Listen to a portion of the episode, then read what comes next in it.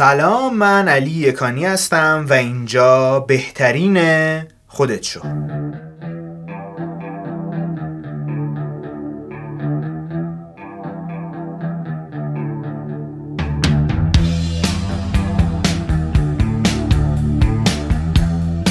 خب خیلی خوشحالم که در یکی دیگه از اپیزودهای بهترین خودت شو همراه شما هستیم. امروز یه مهمان خیلی ویژه داریم و خوشحالم که می‌تونیم فصل سوم با ایشون شروع کنیم. ایشون کارشناسی فیزیک مهندسی در گرایش اپتیک و لیزر خوندن و از سال 90 همزمان با دانشگاه برای برآورده کردن نیاز مالی به فعالیت در کافه ها پرداختن. دانش آموز انجمن تخصصی قهوه اروپا در زمینه های مهارت های باریستا، دماوری، ارزیابی حسی و دان سبز قهوه بودند و در سال 2016 با هدف انگیزه معرفی ایران در جامعه جهانی قهوه و با یه ایده جدید در مسابقات باریستا ملی شرکت کرد و موفق به کسب عنوان قهرمانی شد. و همزمان نماینده ایران در مسابقات جهانی باریستا در دوبلین ایرلند بود و در حال حاضر هم مدیر تولید برشتکاری آلبا و به نظر من یکی از خوشنامترین افراد در صنعت قهوه است. همراه با منصور احسانی عزیز هستیم و خیلی خوشحالیم که می‌تونیم فصل سوم رو با موضوع قهوه تازه و نو شروع کنیم. منصور عزیز سلام, سلام. به بهترین خودشو خیلی خوش اومدی. مرسی اگه سلامی مرسی. دارید بفرمایید سلام. خیلی خوشحالم که اینجام از شما خیلی ممنونم. و امیدوارم که جذابیتش براتون طولانی باشه و همیشه ازش لذت ببریم. خیلی ممنونم ازت. خب بیایم از اول اول اول بخوایم شروع بکنیم. رشتت برای من خیلی جالب بود. یعنی تو اومدی فیزیک مهندسی خوندی و بعد از اون کلا همه چی عوض شد و به سراغ قهوه و کافه ها رفتی آیا ارتباطی بین این دو وجود داشت؟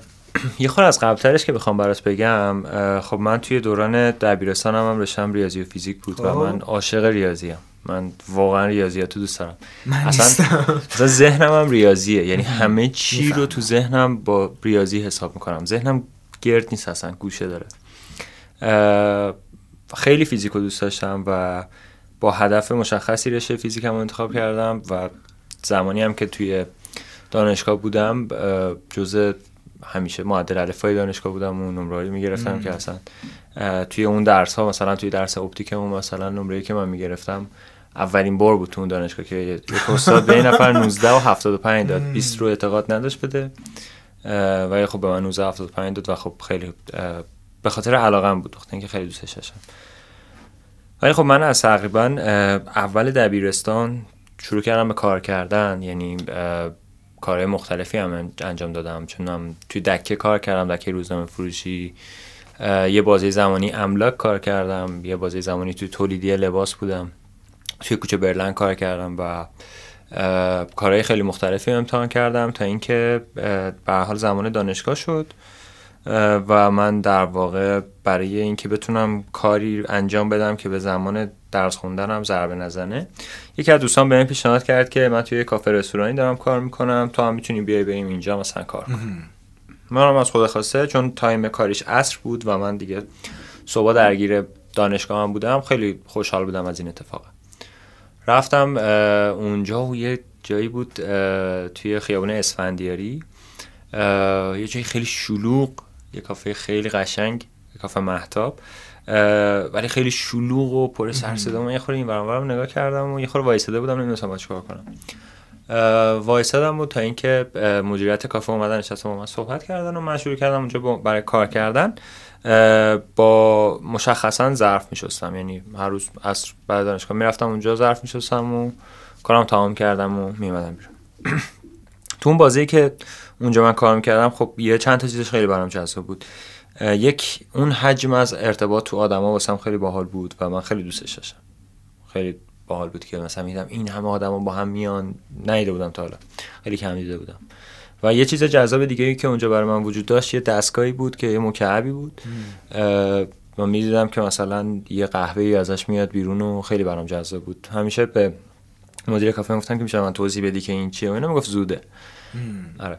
بعد چهار پنج ماه که گذشت کم کم به هم یه خورده شروع کرد به یاد دادن. حالا با همون علمی که اون زمان بود کلی چیز بامزه به هم یاد داد و من فقط اجازه داشتم روزی یه قهوه واسه خودم بزنم یه دونه واسه خود مهدی که در واقع صاحب کافه بود. آها یعنی برای مشتری ها اجازه نه نه نه نه نمی‌شد. بعد مثلا بعد از یه مدتی تقریبا یه ماه که گذشت میذاش برای یکی از دوستاش هم قهوه بزنم. هر باری هم که به اون دوستش قهوه می‌دادم می‌گفت این چیز خیلی بد مزه است افتضاح برو عوضش کن. یعنی اصلا است... اصلا ردخور نداشت. من یعنی هر بار که قهوه از جهت انگیزه بد می‌گفته یا اصلا یه آدم باحالی بود. هر باری که من براش قهوه می‌زدم واقعا ناامیدم می‌کرد. یعنی افتضاحی افتضاحی. بعد من گفتم باش یه بار به مهدی گفتم که میشه من بزنم بگم شما زدین. و گفت آره. بعد من زدم و دادم بهش و گفتم که اینو آقا مهدی زد. بعد اونم گفتش که باشه بعد خورد و تمام شد و داشتش می‌رفتم. چطور بود دوست داشتی؟ اینو اینا گفت عالی بود فلان مثلا من زده بودم. آره دیدم تش 2000 سوخته بود. این مثلا هم استفاده کرد. از اونجا علاقم خیلی به قهوه شروع شد در واقع. اصلا نمی‌دونستم چیه. و اینکه اونجا اینکه می‌دیدم انقدر این دستگاه عزیز بود. و به نظافتش جور دیگه بها داده می‌شد به تعمیر و نگهداریش جور دیگه بها داده می‌شد خب خیلی برام جذاب بود. و واسه همین در واقع خواستم یه خودم ببینم که این چیه توش چه اتفاقی داره میفته خب از همینجا ادامه بدیم تو این روند که خب الان با منصور احسانی هستیم که اولین قهوه رو برای خودش زده بعد آره. برای مدیر و بعد برای دوستمون آدم و بعدش اتفاقی افتاد که می‌دونی می‌خوام این روند رشد تو ببینیم. اوکی. بعدش خب من تقریبا یک سال و نیم توی اون کافه فعالیت کردم. مثلا از آبان 90 در واقع من شروع کردم به کار کردن توی کافه. در دی ماه 91 اون کافه تعطیل شد به خاطر اینکه قراردادش تمام شد و تصمیم گرفت که جاشو عوض کنه.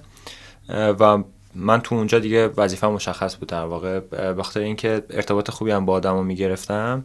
توی سالن در واقع فعالیت می‌کردم سالن کار بودم و بعدش هر از گاهی میمدم قهوه می‌زدم. همچنان خیلی کم اجازه داشتم ما که قهوه بزنم و همین بعد از اینکه اون کافه تموم شد و در واقع نمی‌شد که دیگه ادامه بدیم تا کافه بعدی محتاب باز شه خب یه زمانی رو می‌برد. من مجبور شدم که برم جای دیگه برای کار کردن.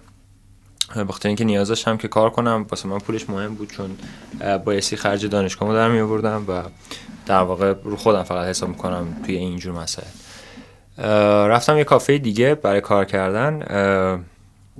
اون کافه من به عنوان یک سالن کار دوباره شروع کردم به کار کردم ولی خب حواسم همش به قهوه بود و خیلی برام جذاب بود. یه کافه بود که ترجمه اسمش رو فعلا نگم. من این بازی زمانی کوتاهی اونجا کار کردم. زیاد برام جذاب نبود کاری که توش برام اتفاق افتاد. یادمه که اونجا یه آقای خیلی بد اخلاقی بود که این آقا بد اخلاقه واقعا آدما میترسیدن کنارش کار کنن. واقعا بد اخلاق بود. توی بار در واقع مسئول قهوه زدن و اینجور کارا بود. حالا ما بهش میگیم باریستا. مسئول قهوه زدن بود. واقعا آدم بد اخلاقی بود. خیلی بد اخلاق بود. بعد کسایی که می‌رفتن کنارش کار می‌کردن به عنوان کمک باریستا خب اصولا یا دووم نمی آوردن یا می‌رفتن از اون فضا. بعد یه نفری پیشش بود که رفت و دنبالی آدم جدید بود. همه می‌گفتن نه ما نمیریم. من ولی انتخاب کردم که برم پیشش وایسم کار کنم. چون واقعا از نظر کاری آدم جذابی بود. درسته که بد اخلاق بود ولی خب خیلی خوب بارش رو هندل می‌کرد. بود دیگه. بارش رو خوب هندل می‌کرد. یعنی سفارشاش به موقع می‌رفت تمیز بود همه کاراش. و دوست داشتم که اینو ازش یاد بگیرم. من یه بازی زمانی چهار ماه تقریبا پیشش بودم و کلی چیز ازش یاد گرفتم ولی خیلی اذیت شدم. یعنی واقعا روزایی که تموم می‌شد جنازه می‌رفتم خونه. هم خیلی ازم کار می‌کشید. همین که واقعا مثلا اخلاق بود دیگه. یعنی اصلا نمی‌شد باش کاری کرد. بعد ارزم به حضورت که از اونجا اومدم بیرون دنبال جا بودم برای کار کردن. خیلی علاقم به قهوه زیاد شده بود و درگیر ترم های بالاتر دانشگاه هم داشتم می شدم درسام هم سنگین تر شده بود. خیلی برام سخت شده بود همه چی. از اونجا که اومدم بیرون رفتم چند جا فرم پر کردم برای کار کردن. یه جایی به اسم بلانژین در واقع رفتم برای مصاحبه و اونجا در واقع یه هفته آموزش برای ما گذاشتن که آموزش می‌دادن که قهوه چیه و همه یه چیزهایی که توی منوشون بود رو در واقع به ما آموزش می‌دادن. خب توی اونا قهوه هم شامل می‌شد. و من انقدر نسبت به این قهوه اشتیاق داشتم که اصلا اونا خودشون گفتن تو برو توی قهوه تو برو قسمت قهوه. و منو فرستادن توی قسمت قهوه و واقعا اون موقع زیاد اطلاعات به چست رفتگی الان نبود. ولی خب اطلاعات خوبی بود. و کلی من از لانژین یاد گرفتم کلی دوستای خوب توش پیدا کردم و کلی نقطه عطف زندگیم بود اونجا. ارزم به حضورت که تقریبا یک سال من توی لانژین بودم. دلیل اومدنم بیرون این بود که یکی از دوستانم که از محتاب مشتری من بود یعنی از محتاب میومد با من. هر جا می‌رفتم میومد پیش من قهوه می‌خورد. توی لانژین مثلا بعد یه بازه زمانی اومد به من گفتش که من می‌خوام یه کافه بزنم می‌خوام ازت کمک بگیرم که مثلا تو بیا این کافه رو کارش انجام بدی که اسمش ویزور بود کافه. تقریبا کار ویزور رو با هم شروع کردیم. بعدش بعد مثلا یک سال و نیم آره بعد یک سال و نیم کار کردن تو ویزور به دلیل اختلافی که بین این دو تا شریک به وجود اومده بود این دوتا از هم جدا شدن در بحث شراکت و چون که این در واقع داشتم واگذار می‌کردم به کس دیگه منم دیگه از اون فضا اومدم بیرون. اما خب اونجا نقطه بزرگی از زندگی من بود بخاطر اینکه موقعی که در واقع رفتم برای کار ویزور اولین سالی بود که داشت مسابقات ملی باریستا ایران برگزار می‌شد. ارزم به حضورتون که مسابقات روندش اینه که یک نماینده رسمی داره از طرف انجمن تخصصی قهوه. هر کشوری که در واقع این کشور این آدم ها بهشون میگیم نشنال بادی. در واقع نشنال بادی های قهوه اون کشور هم و اجازه برگزاری مسابقات دارن و مسابقات رو برگزار می‌کنن. اون سال اولین سالش بود سال 2015 اولین سالش بود که داشت مسابقات برگزار می‌شد. بسیار چیز جذاب و نوعی بود. خیلی خیلی چیز یونیکی بود. و من جسارت این رو پیدا کردم که شرکت کنم توی مسابقات. من اون زمان ویزور کار می‌کردم و خب واقعا مسابقه اون زمان و مسابقه الان خیلی متفاوت. مسابقه دادیم توی مجتمع یعنی الان متفاوته؟ یعنی الان سختره یا الان سختره و تخصصی تره خیلی. یعنی این دانش اومده منتقل آره آره آره, آره, آره, آره. خب. توی سام سنتر برگزار شد توی پارکینگ سام سنتر برگزار شد مسابقاتش خاطرمه راند یک برگزار شد. خب یه سری آدم معروف بودن همیشه می‌دونستیم که اینا خب اینا میرن بالا دیگه اینا مشخصه. بر حسب اتفاق اسم منو شنیدن و گفتن ای این رفت مثلا نیمه نهایی. محله نیمه نهاییش توی کیش برگزار می‌شد. خب. من با دو تا از دوستان رفتیم کیش برای مرحله نیمه نهایی چون من رفته بودم مرحله بعد. و مثلا اون دو تا دوست دیگه هم همه خیلی امید داشتم بهشون که آقا اینا میرن بالا قطعا. اینا مشخصه منم گفتن هست دیگه این پسرم. ولی خب اون دوتا نرفتم من رفتم فینال رفتم فینال و کسی یعنی بچه های دیگه ای که تو فینال بودن اصولا از لحاظ سنی و تجربه از من خیلی بیشتر بودن و من تو مسابقه قهرمان نشدم. ولی خیلی تجربه خوبی بود برام. ما هر مسابقه یه سرداوری داره. خب یه سرداور داره که از از طریق اون سازمان رسمی بین المللیه میاد که در داوری همه چی فیر باشه. این سرداور خیلی مثلا می‌گفت تو خیلی خوب مسابقه دادی تو خیلی خوب بودی خیلی باحال بود. و برام خیلی انگیزه بود برای سال بعدش.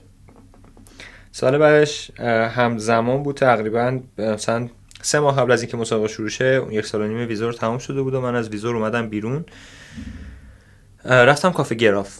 رفتم کافه گراف و اونجا دیگه به عنوان باریستا وایسادم به کار کردن و کافه گراف بسیار کافه خوبی بود برای من. من خیلی دوستش دارم واقعا. هنوزم که هنوزه. واقعا از اون کافه که تا وقت کنم میرم حتما. و خیلی خیلی خیلی واسه من مهم بود کافه گراف. شروع کردم توی گراف کار کردن و همزمان بود با مسابقه در واقع سال بعدش. که تو مسابقه سال بعدش که توی هتل استقلال برگزار می‌شد توی هتل استقلال خیلی تو همون یک ساله چون همه فهمیده بودن مسابقه چیه همه آدما جستجو می‌کردن که قهوهشون چیه اصلا مسابقه روندش چیه قوانینش چیه خب خیلی بهتر شده بود. سال دوم مسابقات سالی بود که من تونستم توش قهرمان بشم و برم در واقع مسابقه جهانی که یه اصلا یه یک سری اتفاقات توش معجزه وار افتاد یک سری اتفاقات توش عجیب افتاد. یعنی می‌تونی برامون بگی ازشون؟ آره اگه آره حتما. حوصلتون سر خواهش می‌کنم. اتفاقا داستان جالبی این رونده و همین که میگی خیلی از اوقات انگار اتفاقا شانسی میفتن یهو همه چی آره دیگه متصل میشه کانکت میشه. آره، خیلی عجیب بود اتفاقایی که پشت هم میافتاد. خب من می‌دونستم که اصولا روند مسابقه رو بگم. روند مسابقه اینطوریه که شما به عنوان یک باریستا یک قهوه رو انتخاب می‌کنی. خب اون قهوه که در واقع انتخاب شماست رو به چهار تا داوری که جلوت نشستن معرفی می‌کنی. میگی آقا این قهوه از این کشور اومده خصوصیات تعمیش اینه. اینقدر زمانی که برداشت شده و روش فراوریش این بوده. همین اطلاعات قهوه رو میدی بعد از قهوه چهار تا اسپرسو می‌گیریم چهار تا نوشیدنی با شیر می‌گیریم و چهار تا نوشیدنی ابدایی برای هر کدوم از داورا یه دونه از اینا رو سرو می‌کنیم توی مدت زمان 15 دقیقه. خب؟ این روند مسابقه است. من می‌خواستم که سال دوم شرکت کنم گفتم که این دفعه می‌خوام یه قهوه خیلی خوب بگیرم که در واقع با یه قهوه خیلی خوب شرکت کنم. خیلی داشتم میگشتم دنبال قهوه. یه خب من با توجه به چیزی که اون موقع می‌دونستم قهوه های قاره امریکا رو دوست داشتم. قهوه‌ای که تو منطقه مثل کلمبیا، برزیل، کاستاریکا مکزیک اونجا رو من واقعا قهوه‌اشو دوست داشتم. داشتم هم دنبال قهوه میگشتم. اون چند تا سایت معتبر هستش که در واقع فروش دون قهوه سبز انجام میدن. خب در واقع می‌رفتم و دونه سبز رو می‌دیدم ببینم چیه چه جوری می‌تونم تهیه کنم و اینا. یه دونه سبزی بود که خیلی برام جذاب بود. روش فراوری خاصی داشت. بهش می‌گفتن روش فراوری اصلی. خیلی برام جذاب بود. بعد دیگه اسمشو فهمیده بودم چیه. همه جا سرچش می‌کردم. تو گوگل سرچش می‌کردم تو فیسبوک سرچش می‌کردم تو اینستاگرام سرچش می‌کردم. تو اینستاگرام اسم منطقه رو زدم. اسم در واقع مزرعه رو اسم مزرعه La Perla del Café بود. اسم مزرعه رو سرچ کردم و یعنی در هشتگ زدم یه سری عکس و اینا آورد. بعد دیدم که یه نفری از این قهوه داره استفاده می‌کنه عکس گذاشته که مثلا این مثلا قهوه خیلی قهوه خوشمزه فلان و اینا بهش direct دادم. بهش direct دادم که مثلا سلام من مثلا این اسمم منصوره می‌خوام مسابقه شرکت کنم از این قهوه خیلی خوشم میاد. میشه خود اطلاعات ازش به من بدین. بعد گفتش که آره گفتش که فقط بیا بریم مثلا توی فیسبوک چت داشته باشه که اونجا بتونیم با هم صحبت کنیم. رفتیم و شروع کردیم به صحبت کردن با هم دیگه و برگشت گفتش که گفتم مثلا شما کجا این گفت من کاستاریکام خب خیلی برام جذاب بود که آدمه تو خود کاستاریکا بود. همون جایی که من خواستم قهوه ازش بگیرم. بعد گفتش که من توی کاستاریکا من خیلی خوشحال شدم از این اتفاقه. بعد گفتش این آقایی که صاحب این مزرعه است دوست صمیمی منه. تو هر سوالی که از مزرعه دارت داری بگو من برم برات بپرسم که تو بخوای توی پرزنتت وارد کنی مثلا. چند تا بچه داره چه می‌دونم تحصیلاتش چیه؟ کامل در آره همه اینا رو هم بهم توضیح داد و واقعا یه معجزه بود که یه نفری من تو اینستاگرام با هشتگ پیدا کردم باهاش صحبت کردم دیدم دوست مزرعه داریه که من قهوهشو خریدم. و کلی اطلاعات مفید بهم به داد کلی عکسای قشنگ برام فرستاد که توی پرزنت هم, هم از همشون استفاده کردم. این خیلی نقطه قوتی بود توی اجرای من و خیلی انگیزمو بیشتر کرده بود. می‌دونستم مزرعه دارم کیه. من آرزون بود با یه مزرعه دار حرف بزنم باهاش تونسته بودم ارتباط برقرار کنم. خیلی جذاب بود تا اینجای کار برم. رفتم وارد مسابقه شدم و مسابقه دادم. اتفاق عجیبی هم افتاد. مثلا توی نوشیدنی ابدایی من از یه دستگاه بلندر یا دستگاه میکسر استفاده می‌کردم که در واقع دو تا گیاه رو دم می‌کردم لیمونگرس و استویا این دوتا رو دم می‌کردم بعد که دم کردم میذاشتم سرد می‌شد توی مسابقه. سرد که می‌شد با اسپرسو ها مخلوطشون می‌کردم با یخ بلندشون می‌کردم و سروشون می‌کردم. کاملا ابداعیه دیگه. آره نوشیدنی ابداعی خودته. و بر اساس کاراکترهای قهوت باید ساخته بشه. یعنی همینجوری نمیشه چند نه نمیشه آره. باید در واقع یک هویت جدید داشته باشه در در حالی که ساده باشه و تو بتونی توی یه کافه توی یه جایی که خودت هستی این قهوه رو بزنی. در واقع این نوشیدنیه رو خودت درستش کنی. مسابقه سه تا مرحله داره. مرحله مقدماتی نیمه نهایی و فینال. مرحله نیمه نهایی نوشیدنی ابداعی زدم تمام شد رفت. مرحله فینال من اولین شرکت کننده بودم. یعنی جز 6 نفر اولین نفر بودم که می‌رفتم روی سج مسابقه. می‌دادم رفتم روی stage شروع کردم مسابقه دادن و همه چیو چک می‌کنی قبل مسابقه برقا درست باشه چون همه چی سرجاش باشه مرتب باشه. همه چی چک کردیم و خیلی خوب خیلی خوب بود. همه چی ردیف مسابقه شروع کردم. از 15 دقیقه دقیقه مثلا 12 که می‌رسیدم شروع می‌کردم در واقع به آماده کردن نوشیدنی ابداعی. نوشیدنی ابداعیم کارش تموم شد. ریختم توی بلندر. دگمه بلندر زدم دیدم کار نمی‌کنه. یه بار دیگه زدم دیدم کار نمی‌کنه. بعد سیم در واقع برقش رو چک کردم دیدم تو برقه دیدم کار نمی‌کنه. و مثلا یک دقیقه مونده بود و کلی زحمت من و مزرعه دار و همه آدمایی که پشت اون قهوه بودن که در واقع اون قهوه سمرش بود دیدم داره همش به باد میره. کاری که تونستم بکنم اینه که بلندر رو از برق در بردم بلندر رو گرفتم دستم کلا بلندر رو شیک کردم. یعنی خب. وسط مسابقه بلندر رو برداشتم و شیکش کردم. یعنی تکونه. چون بلندر یخا رو آره. پودر می‌کنه دیگه نمی‌تونستم این کار رو بکنم. فقط در واقع بلندش کردم و شروع کردم به شیک کردن که جمله هم همیشه بچه ها بعدش بهم می‌گفتن چون پرزنت همو در واقع به زبان انگلیسی می‌کردم. گفتم no problem let's shake it. و دیگه شیکش کردم و توی فینال بود. بعد اصولا یه همچین اتفاق غیر مترقبه ای که میفته آدما خیلی استرس می‌گیرن آره، حالشون بد میشه خیلی مدیریت بحران آره. آره. و این کاری که کردم اصلا این نقطه عطفی شد برای کارنامه من توی مسابقات که آقا این تونست مد... استیجش رو مدیریت کنه و خب این واسه من خیلی خوب بود و من اون سال قهرمان شدم و رفتم مسابقه جهانی خب الان رسیدیم به مسابقات جهانی دوبلین سال 2016 بله. که همونطور که خودت تشبیهش کردیم مثل یک جام جهانی برای کار قهوه است. آره. خب از اون برامون بگو از تجربیاتی که برات داشت. خب یک ماه بعد از مسابقات ملی باریس ایران ما در واقع دقیقا یک ماه نه بیشتر. 45 روز ما زمان داشتیم برای تمرین کردن گرفتن ویزا کارهای سفر رو انجام دادن که در واقع بریم برای این سفر و این مسابقه. خب من دوباره تماس گرفتم با مزرعه دار دوباره قهوه رو خریدم. کسی که در واقع برام عمل برشته کاری انجام می‌داد یا قهوه رو برام روست می‌کرد توی دانمارک بود. یعنی در واقع قهوه از کاستاریکا می‌رفت دانمارک روست می‌شد میومد تهران. ما شروع کردیم به تمرین کردن به شدت خونه بابای یکی از دوستامون که خالی بود و به زور توی سمت نارمک. گرفتیم دستگاه اسپرسو رو گذاشتیم اسپانسرها خیلی کمکمون کردن انجمن قهوه خیلی کمکمون کرد. دستگاه رو گذاشتیم بچه ها همه می اومدن ما یه تیم هفت نفره بودیم. تمرین می‌کردیم دیگه مسابقه جهانی واقعا سطحش فرق می‌کنه و یک دنیای دیگه است واقعا. واقعا یک دنیای دیگه است.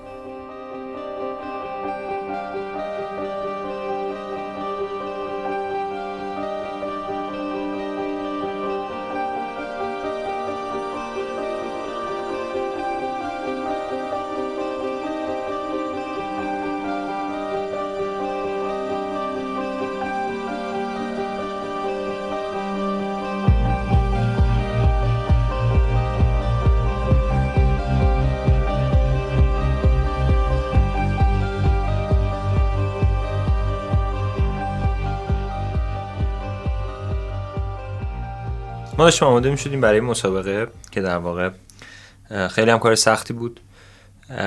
رقبا رو که نگاه می‌کردیم واقعا واقعا واقعا فرض کن که بخوام مثال فوتبالی بزنم مثل اونه که مثلا یه تیم لیگ برتری ایران مثلا می‌خواد بره مثلا با بارسا بازی کنه. خب یه خورده ترسناکه واقعا شروع کردیم به تمرین کردن. ویزامون هم نمی اومد درگیر کارهای ویزامون هم بودیم. به حال ایرلند کشور سختی بود برای ویزا گرفتن. ولی خب به واسطه در واقع اینکه یه نامه ای داشتیم که مشخص بود ما برای مسابقات می‌خوایم بریم اونجا به ما ویزا دادن. ولی تقریبا فکر می‌کنم این داستان رو نمی‌دونین شما اصلا. تقریبا هشت, هشت روز قبل از شروع مسابقه هشت روز قبل از اعزام ما به دوبلین. در واقع یک پنجشنبه بود که ما جمعه بعدش می‌خواستیم بریم. پنجشنبه روستر من از دانمارک تماس گرفت و من و به من گفتش که من می‌خوام با یکی از بچه های تیم صحبت کنم. که در واقع با سامان دوست ما شروع کرد به صحبت کردن. مثلا این دوتا با هم نیم ساعت صحبت کردن. تا حالا هم با هم صحبت نکرده بودن و من نگران داشتم می‌شدم که چه اتفاقی افتاده. دیدم که اومدن و گفتن هیچی مسابقات بده. گفتن خب بگید چی شد گفت چی گفتش که یه سری قهوه رو ما مستقیم میفرستیم ایرلند برات که از همونجا در واقع مسابقه بدی نگران نباشه فلان. این گفتیم باش. و من اصلا زمان این رو نداشتم که بخوام کاری جز فکر کردم مسابقه انجام بدم. فرداش تو همون محل تمرینم میخوابیدم. همونجا میخوابیدم. فرداش در واقع دیدم که همه اومدن.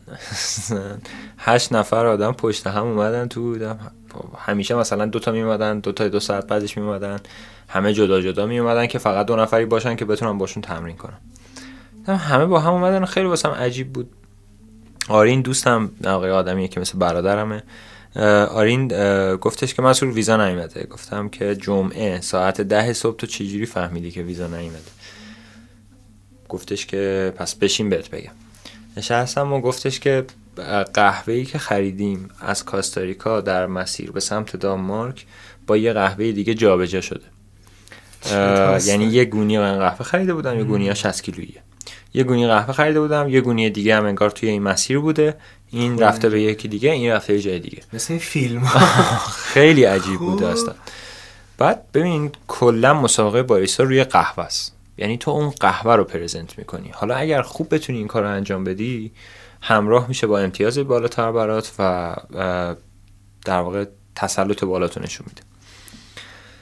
شیش روز هفت روز مونده بود به مسابقه ای که شاید همه شیش ماه بود براش آماده بودن. واقعا مثلا نماینده کانادا نماینده فرانسه نماینده امریکا اینا بازه چهار ماه پنج ماه شیش ماه زمان داشتن برای تمرین کردن. یعنی شیش ماه پیش مشخص شده بود که ایشون قهرمان کانادا از اون موقع شروع کرد به تمرین کردن. ولی ما مثلا زمانش رو هم نداشتیم.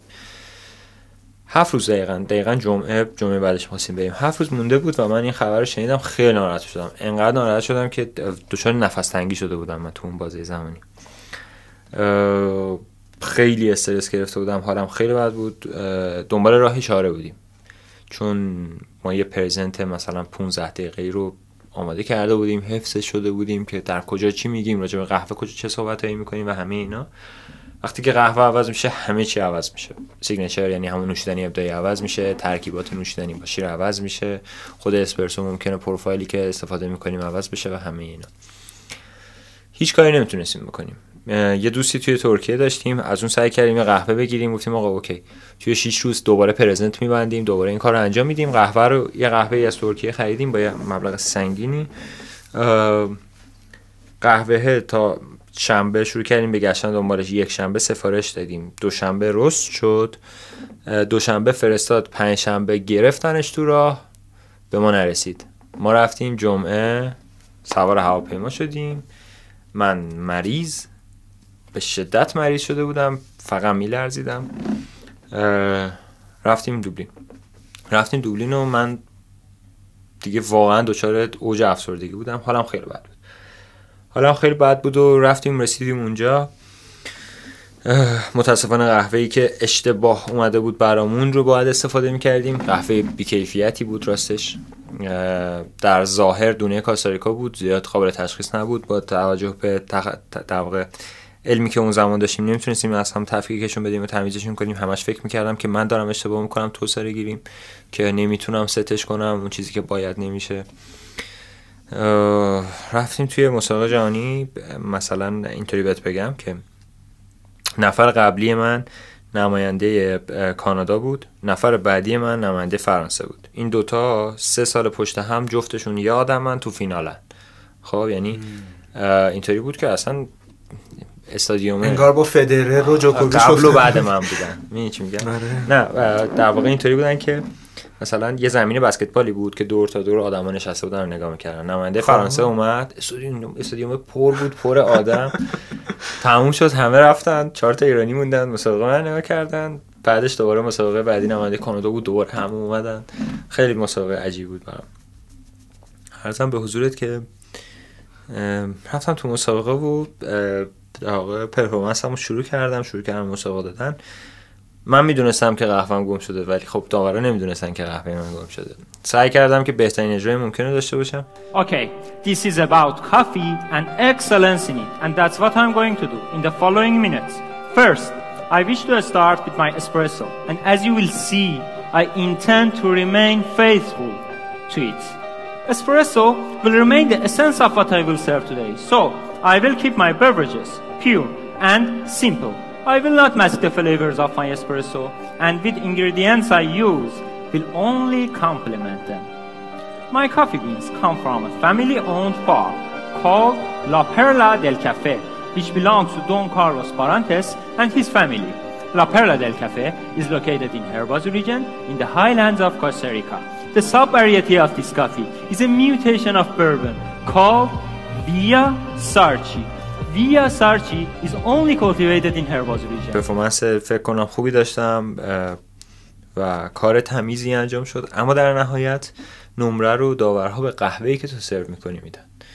اطلاعات قهوه‌ای که داشتم ارائه می‌کردم با چیزی که در فنجونم بود برابری نمی‌کرد چون اون قهوه نبود. و اون قهوه در واقع کاراکتری نداشت که من بخوام معرفیش کنم خیلی به داورها. واسه همین نمره پایینی توی قهوه گرفتم و در واقع نتونستم برام مرحله بعد مسابقات ولی یادمه که مسابقه که تموم شد اه، پیشبندم رو باز کردم گذاشتم رو ترولین. یه در خروجی بود پشت این سالن بسکتبال توره. رفتم بیرون و یه یه روبی واسه خودم رفتم گشتم و یه خورده گریه کردم. آروم شدم برگشتم در واقع. دوستان پیدا کردن و نجاتم دادن. خیلی برای حالم بد بود. و بعدش هم برگشتی ایران؟ بعدش هم برگشتم ایران. آره یه اتفاق باحالی هم که افتاد. چون پرفورمنس خوبی داشتم نگاه خوب به ما شد. یعنی هم به من هم به تیم ایران. خیلی نگاه خوبی بهمون شد. من چهار تا پیشنهاد کاری خوب داشتم اونجا. از خود ایرلند انگلیس استرالیا و اسکاتلند. این چهار تا آدم مختلف بودن چهار تا شرکت مختلف که در واقع یه پیشنهاد کاری و پیشنهاد همکاری بهم دادن. اما من نه شرایطش رو داشتم که برم نه می‌تونستم نه هیچ چیز این شکلی دیگه. واسه همین بیخیال شدم. برگشتم در واقع اصلا واقعا هم نمی‌خواستم هم که بمونم. برگشتم و شروع کردم به کار کردن دوباره. دوباره وایسادم تا هم کافه گر- برگشتم وایسادم سر شیفتم توی کافه گراف. شروع کردم به کار کردن توی گراف و شیفت زدم و شیفت زدم و شیفت زدم و به کارم ادامه دادم. چی بهت کمک کرد که حالا به این فشاری که روت اومد این همه اتفاقات غیر مترقبه که می‌دونی به هر حال یه موقع است حالا آدم برای چیزی تمرین نکرده می‌دونی؟ میگه خب حالا میبازم دیگه یا شکست می‌خوام میپذیرم اون چیزی که هستم تقصیر خودم بود. ولی خب حالا این شرایط و اتفاقاتی که پشت سر هم افتاد و تو کلا برای چیز دیگه برنامه‌ریزی کرده بودی یه چیز دیگه شد و اون فشاری که بهت آورد که حالا باعث شد مریض بشی ناراحت بشی یا یه مدت دچار افسردگی همچین چیزی چی بود که بهت کمک کرد به این اوورکام کنی غلبه کنی و دوباره برگردی انقدر با شدت شروع کنی کار کنی؟ ببین من به اینجا رسیدم که مسابقه ندم یعنی با خودم گفتم من مسابقه نمیدم. و نمی‌خوام مسابقه رو ادامه بدم. ولی برگشتم دیدم که هیچ کسی جز خودم و تیم خودم نمی‌دونه داستان قهوه چیه. یعنی همه ما کلا توی یه سکوتی بودیم کسی با ما حرف نمی‌زد. یعنی نمی‌خواستیم کسی با ما حرف بزنه تو اون بازی زمانی. فقط تیم خودمون بود برای اینکه تمرکز بیشتری داشته باشیم. گفتم خب اگر من الان این کارو کنم یه ایران یه صنعت قهوه ایران که نگاهشون الان به منه یا ببینن که نمایندهشون نمیره رو استیج. خب خیلی ناراحت کننده است. فرض کن که این همه آدم امیدوار و من می‌دیدم حجم آدمایی که داشتن مسیج می‌دادن به هم استوری میذاشتن و اصلا همه حواسشون آدما به مسابقه بود و خیلی خیلی آدم ها امید داشتن. واقعا هم در حد انتظار بود مسابقه. ولی خب من اگه می‌خواستم این کارو نکنم واقعا واقعا واقعا یک آد... یک آدم زیاد رو ناامید می‌کردم. من باید مسابقه می‌دادم. باید مسابقه می‌دادم که بقیه آدم ها هم تلاش کنن. من باید مسابقه خوبی می‌دادم که حواس جامعه جهانی قهوه بیاد رو ایران. که ببینن ایران عجب تیم قوی داره. خب من باید این کارو می‌کردم. آماده بودم واسه این کار. واقعا اگه قهوه خودم رو داشتم خیلی اجرای بهتری از این می‌تونستم داشته باشم. من تقریبا از این لاغرتر بودم. ده کیلو کمتر کم کردم سر این مسئله و داشتم میشکستم دیگه از لاخری و در واقع نمی‌تونستم کاری کنم. یعنی شرایط به هم اجازه نمی‌داد که تصمیم انفرادی بگیرم. چون من نماینده یک کشور بودم. نمی‌تونستم ول کنم. نمی‌تونستم بگم آقا من قهوه ندارم. حالم بده درنش مسابقه نمیدم. من باید بهترین خودم رو اجرا می‌کردم. چقدر عالی. واقعا قابل تحسینه. نه واقعا میگم. به خاطر اینکه میگم باز اگر شرایطون چیزی بود که می‌خواستی می‌گفت خب حالا شرایط اینجوری بود دیگه. ولی من می‌دونی من فقط نگران اون آدمی هم که اون قهوه خوبه گیرش اومده اینجا جابجا شده. آره اون خیلی خوش آره، گذشته آره فکر کنم. آقا ما اصلا یه چیز دیگه داده بودیم. خب برگشتی و چیزی که برای من جالبه اینه که بدونم دقیقا همین چیزی گفتم. چجوری برگشتی به بازی؟ چجوری شروع کردی دوباره پر انرژی و پر انگیزه به این مسابقات اسمش مسابقات باریستا خب در نشه من یه باریستا هم. خب وقتی که برمیگردم دوباره باریستا هم. فرقی نمی‌کنه. برگشتم کافه مثلا من چهل روز پنجاه روز بود که کافه نرفته بودم. فشار بسیار زیادی به همکاران وارد شده بود. می‌دیدم اینو میفهمیدم اینو که چه فشاری روشونه. تازه وقتی هم که برگشتم هم دو سه روز استراحت کردم برای اینکه یه خورده ریکاوری کنم خودمو. دو سه روزم که استراحت کردم بعدش دیگه می‌خواستم در واقع برم سر کار چون می‌دونستم بچه ها خیلی واقعا اذیت شدن توی این مدتی که من نبودم. کافه شلوغی هم هست همچنان هم همینطوره واسه همین حسابی اذیت شده بودن همه. و چون حمایت خود گراف هم خیلی پشتم بود خیلی حواسشون بهم بود و در واقع همیشه هر کاری که خواستم انجام دادن دوست داشتم با همون قدرتی که اونا کمکم کردن حالا که برگشتم من بهشون کمک کنم. برگشتم و با یه سری ایده با مزه برگشتم براشون که در واقع بیاین کار جدید بکنیم برای اینکه آدم ها بیشتر قهوه بخورن. چون به حال به حال چون من آمده ایران شده بودم آدما می اومدن میدیدنم می‌گفتن ای مثلا چطوری؟ منصور خوبی؟ با آدما صحبت می‌کردم. اینکه قهوه براشون سرو می‌کردم خیلی براشون جذاب بود. واسه خودم هم خیلی جذابه. هنوزم که همین هنوز همینه. قهوه سرو کردم برای آدما خیلی برای من کار جذابیه. و خب اون موقع حجم آدم هایی که میومد اونجا و قهوه می‌خورد هر روز بیشتر و بیشتر بیشتر می‌شد. و این خیلی برام جذاب بود. من دوست داشتم برگردم به کاری که دارم. کار من در واقع قهوه سرو کردن برای مردمه. یعنی در واقع انگیزه رو بیشتر از اینکه از بیرون یا دلیل بیرونی بگیری از درون خودت تو آره آره. چون خودم. دوست داشتم. چون واقعا من دلم واسه اسپرسو ماشین تنگ می‌شد. واقعا من دلم واسه اسپرسو ماشین تنگ میشه و بعد از گراف چه اتفاقی افتاد؟ بعد از گراف بعد از گراف در واقع کار الانم شروع شد که در واقع وارد یک فضای دیگه یک تخصص و یک رشته دیگه از قهوه شدم به اسم برشته کاری. در واقع رست قهوه. بعد از گراف من در واقع وارد آلبا شدم. در کمپانی یا شرکتی که الان دارم توش کار می‌کنم اسمش آلباه اه، که الان در واقع توی این همین جایی هم که دارم با شما صحبت می‌کنم. خب از آلبا برامون بیشتر تعریف می‌کنی؟ راجع به اینکه دقیقا چه کاری. انجام میده چجوری خدماتش رو ارائه می‌کنه. ببین آلبا یه شرکت ایرانی نیوزلندیه در واقع که ما کارمون برشته کاری قهوه است. در واقع دون سبز قهوه رو از کشورهای مختلف خریداری می‌کنیم وارد ایرانش می‌کنیم و توی ایران عمل برشته کاریش رو براش انجام میدیم رستش می‌کنیم و بسته‌بندی میشه به مردم کافه و رستوران ها فروخته میشه. یکی از دلایلی که در واقع این کار الان خیلی در واقع کاریه که داره زیاد انجام میشه اینه که حجم قهوه‌ای که در واقع از کشورهای خارجی قهوه رست شده. از کشورهای خارجی مثل ایتالیا و اینا برای ما وارد می‌شد. الان بسیار کم شده به دلیل قیمت ها به دلیل به دلیل اینکه در واقع قهوه جزء کالای لوکس محسوب میشه. متاسفانه البته. آره متاسفانه خیلی متاسفانه. حالا داستانش رو حتما برات میگم از قهوه. حتما. زندگی آدمای مربوط به قهوه. چون قهوه کالای لوکس حساب میشه قهوه roast شده در واقع اومدنش تو ایران دیگه خیلی سخت و سخت و سختتر شد. واسه همین برشته کاری های داخلی در واقع کارشون بهتر شد. و خیلی من بابت این مسئله حداقل خوشحالم که قهوه دیگه داخل ایران در واقع داره انجام میشه کارش. و برشته کاریش توی ایران اتفاق میفته. کلا قهوه تخصصی یکی از اساسی ترین و پایه‌ای ترین مسائلی که داره اینه که به صورت لوکال روستری باید باشه.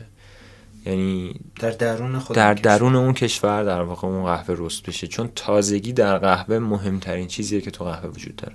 ممنونم ازت. یه وقت از استودیو می‌گیریم و برمیگردیم.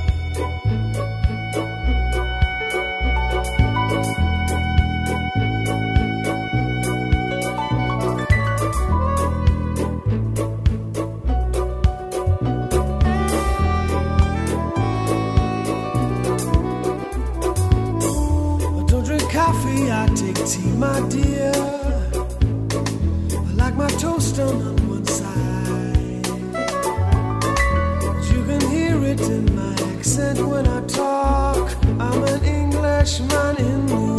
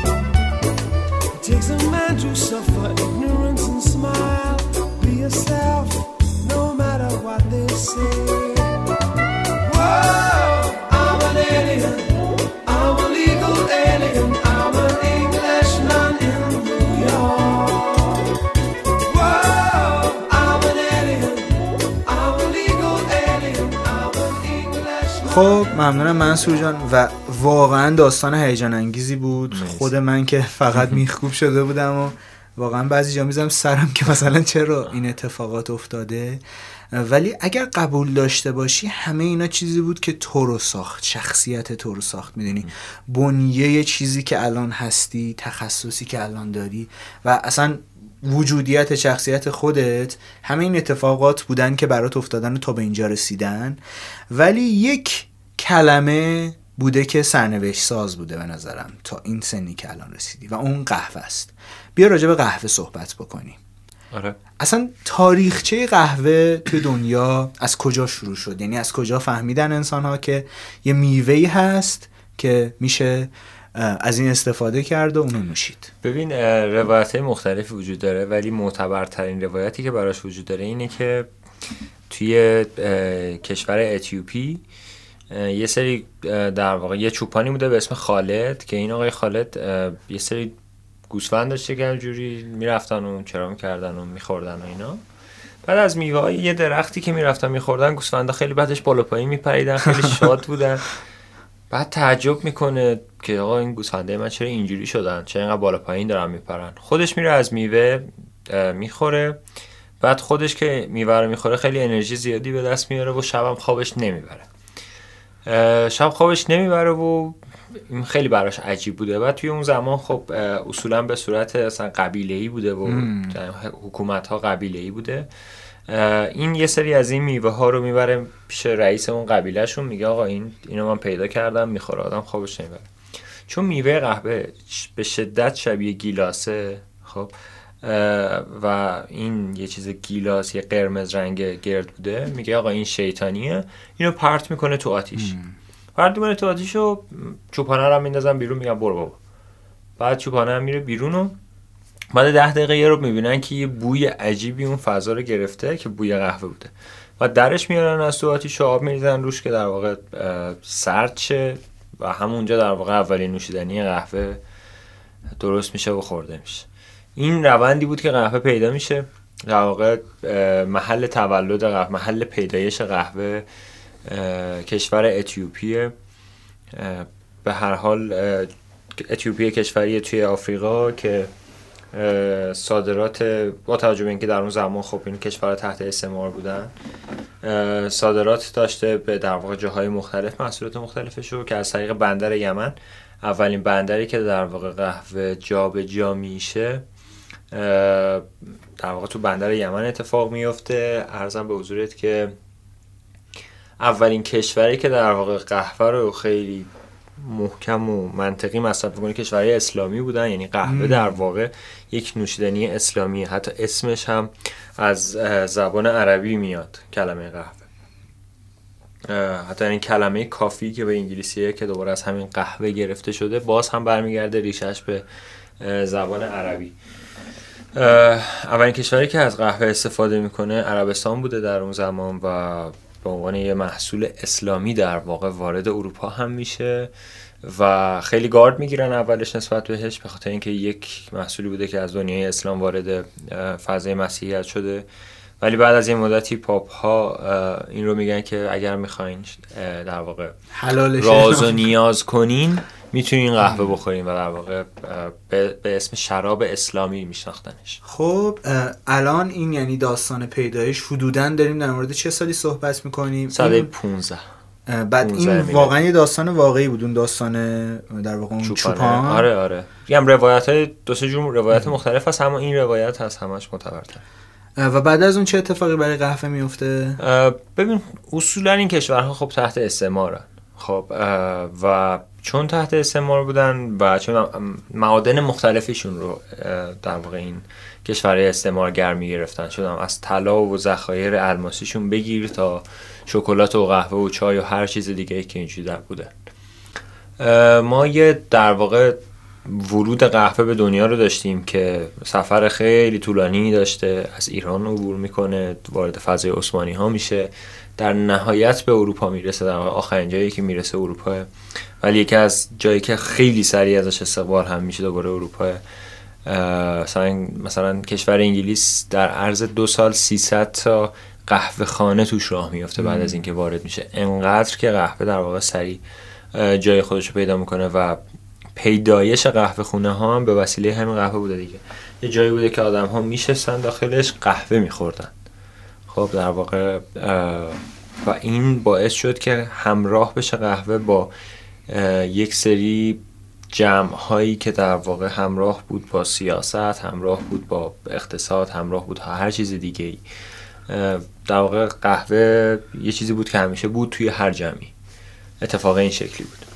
بعد خب چطوری میشه از نظر تاثیر فرهنگی روی دنیا بررسیش کنیم چون من نمی‌دونم قبلا یه جای شنیده بودم حالا نمی‌دونم درست بوده دقیقا یا غلط که اولین بار که کافه ها شکل گرفتن در واقع محلی برای جمع شدن مثلا مشاهیر و افراد برجسته آره. ادبی و نوابق اون کشورها دور هم دیگه بودن آره این اتفاق افتاد و بعدش توی ایران خودمون در واقع انقدر که داشتن افراد روشنفکر جامعه توی قهوه خونه ها جمع می شدن و با هم گپ می زدن بدم نمیاد تو کدوم دوره این اتفاق میفته یک سری آدمای مثلا ارازل رو میفرستن توی قهوه خونه ها که قهوه خونه ها رو در واقع خراب می‌کردن و می‌زدن میترکوندن. آدم ها رو هم بیرون می‌کردن. در نهایت قهوه خونه ها از اون حالی که داشتن خارج میشن چون دیگه آدم ها اعتماد نمی‌کردن برن بشینن و از اون فضایی که داشت خارج شد. و اصلا چهره فکر کنم کل این داستان قهوه خونه و اینا حتی تا شاید نزدیک مثلا 15 سال پیش و اینا که اولین کافه های مثلا جدید ما شکل گرفتن کاملا مخدوش بود. یعنی مثلا آره. می‌خوام برم کافه مثلا یه جایی که یه مدت بود باشگاه هم اینجوری بود. مثلا بودیم می‌خوام برم باشگاه یه تصویر بدی ایجاد می‌شد. ولی خب الان به نظرم کافه یه چیزیه که کاملا جا افتاده. بخش جدایی ناپذیر زندگی همه ما جواناست واقعا فکر الان کسی نمی‌تونه جوانو پیدا کنی که و یه تایمی تو کافه نگذرونه. و اصلا می‌دونی یک ابزار می‌دونی ارتباط برقرار کردن و خلاق تر بودنه. نه خودش آره. صرفا به خاطر تاثیراتی که رو بدنمون و متابولیسممون و اینجور چیزا می‌ذاره. همین می‌دونی آشنایی رو که آره. موجب میشه. یک کامیونیکیشن عجیبی دور قهوه هست. یه یه ارتباطات خیلی خوبی داره قهوه هست. شما خیلی آدم زیادی می‌بینی که از طریق قهوه با هم دوست شدن در واقع. چه توی فضای کافه بوده چه از طریق صحبت راجع به قهوه بوده. کلا قهوه از اون اولش اینو داشته. یعنی همش هی یک سری آدم رو با هم دوست کرده. یه شعار باحالی هم هست که میگن قهوه آدم رو به هم نزدیکتر می‌کنه. واقعا هم همینطوره. قهوه آدم رو واقعا به هم نزدیکتر می‌کنه. و خب برای خودت به شخصه این اهمیتی که داشتی خب به نظرم اجتناب ناپذیر رو یه جورایی اینه که مشخصه دیگه. اما خود قهوه حالا جدا از بحث فرهنگیش و ادبیش و تاثیراتی که داشته و این چیزا بخوایم بگذریم خود قهوه چیش برای تو دقیقا جذابه؟ این قهوه خیلی داستان پشتشه. خب خیلی محصولات کشاورزی زیادی هستن که اینطوریان. خب حالا بهت میگم ولی اینو بدون که بزرگترین بازه تعمیر رو در یک میوه قهوه داره. خب ما الان نزدیک 3200 تا نژاد مختلف قهوه داریم. خب هر کدوم یک کاراکتر جداگانه دارن. شما هیچ وقت نمی‌تونی یه قهوه رو دوبار بخوری. خب یعنی مگر اینکه مثلا اگه سال بعد دوباره برداشته یه کاراکتر جدید به خودش می‌گیره یک مزه جدید به خودش می‌گیره و یک محصول جدید میشه. یعنی این گیاه هر بار تغییر می‌کنه؟ واقعا هر بار داره تغییر می‌کنه. و انقدر این گیاه در شرایط آب و هوایی مختلف شرایط جغرافیایی مختلف ارتفاعش نسبت به سطح دریا در شرایط مختلف انقدر با هم فرق می‌کنه که شما قهوه هر جایی رو می‌خورین یک مزه متفاوتی میده. ما اصلا یک علم داریم در زمینه قهوه به اسم طعم شناسی ارزیابی حسی قهوه. که در واقع کارشون اینه که قهوه رو میچشن و مزه می‌کنن. یعنی آقا این قهوه مثلا این کاراکتر رو داره اینطوری اینطوری اینطوری. و می‌دونی یه چیزی که در مورد قهوه خیلی برای خودم جالب بود این بود که من اصلا فکر نمی کردم یه میوه قرمز رنگ مثل آلبالو گیلاس باشه و آلبالو گیلاس. آره شباهت دیگه. می‌دونی؟ و چیز جالبی که هست اینه که یه روایتی شنیدم که میگو وقتی این رو اولین بار آبراهام لینکلن می‌گفتن قهوه خیلی علاقه داشت. بعد اولین بار که میوه شدی ترسید. گفت آقایان اگر این قهوه است برای من چای بیاورید و اگر این چای است برای من قهوه. و این خب یه چیزی بود که خود منم اولین بار خیلی تعجب کردم. یه کتاب انگلیسی گلاسه بزرگی بود مراحلش رو مثلا بله. نشون میده باز کردم یه مثلا گیلاس گذاشته گفتم که گیلاسه که قهوه نیست که. بعد دیدم بعد نشون داد که آقا مثلا این باز میشه. بعد توش حالا دونه دونه ها داره. هستن و به طور کلی این روند به عمل آوریش اگر از میوه بخوایم در نظر بگیریم تا کاپ یا فنجون چه مراحلی داره چه مراحلی رو باید رد کنه؟ یه درخت قهوه نزدیک پنج سال طول می‌کشه تا بالغ بشه. تا در واقع میوه بده یعنی شکوفه بزنه و بعدش در واقع بارور بشه و میوه بده بعد از گذشتن اون پنج سال خیلی از درختایی که میوه میدن این شکلی هن. یه زمان طولانی رو طول می‌کشه تا بالغ بشن تا بتونن در واقع میوه بدن بعد از اون پنج سال اتفاقی که میافته اینه که میوه سالی یک بار بعضی از درختها در بعضی از مناطق سالی دو بار ولی اصولا سالی یک بار درخت قهوه میوه میده. یه درخت قهوه سالم نزدیک پنج کیلو میوه به تو میده. خب هر میوه قهوه دو تا دونه قهوه توشه. همون دونه هایی که ما آره. می‌بینیم دو تا از اونا توی یه دونه. یه دونه میوه است خب ولی اینا به صورت سبزه یعنی به صورت خامه. خب عرضم به حضورت که این میوه این دونه باید ازش جدا بشه. خب؟ روش فراوری مختلفی برای جدا کردن دونه از میوه است که بهش میگیم process خب؟ process های مختلفی برای قهوه وجود داره. این روش های جدا کردن دونه از میوه خیلی متفاوته که تاثیر طعمی بسیار زیادی هم رو قهوه می‌ذاره. خب؟ ممکنه شسته باشه ممکنه خشک مثل آلبالو خشک آلبالو دیدیم ما چجوری خشک می‌کنیم. آره. یه سری اونجوری در واقع خشکش می‌کنن. یه سری میشورنش هسته رو جدا می‌کنن. و روش های مختلف دیگه ای که وجود داره. اون نکته خیلی مهمی که وجود داره اینه که یک کشاورز اگر از هر درختش 5 کیلو محصول بگیره به ازای 16 الی 20 درصدش پول دریافت می‌کنه. یعنی وزن 16 تا 20 درصدش دونه است. یعنی اگر 100 کیلو از رو درختاش میچینه 16 الی 20 کیلوش رو میفروشه و انقدر قیمت پایین بوده برای این کشاورزها که اصلا عدد عدد مسخره ای بوده. مخصوصا در دهه 90 مخصوصا تو دهه 90 که اینا واقعا استعمار سنگینی روشون بوده و قولهای بزرگی برای قهوه داشت به وجود می اومد همینجوری وضع اینا داشت بدتر می‌شد.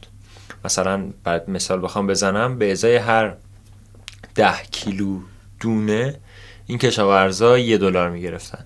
و این یه دلاره مثلا اینطوری بهت بگم که باید بین سی نفر تقسیم بشه.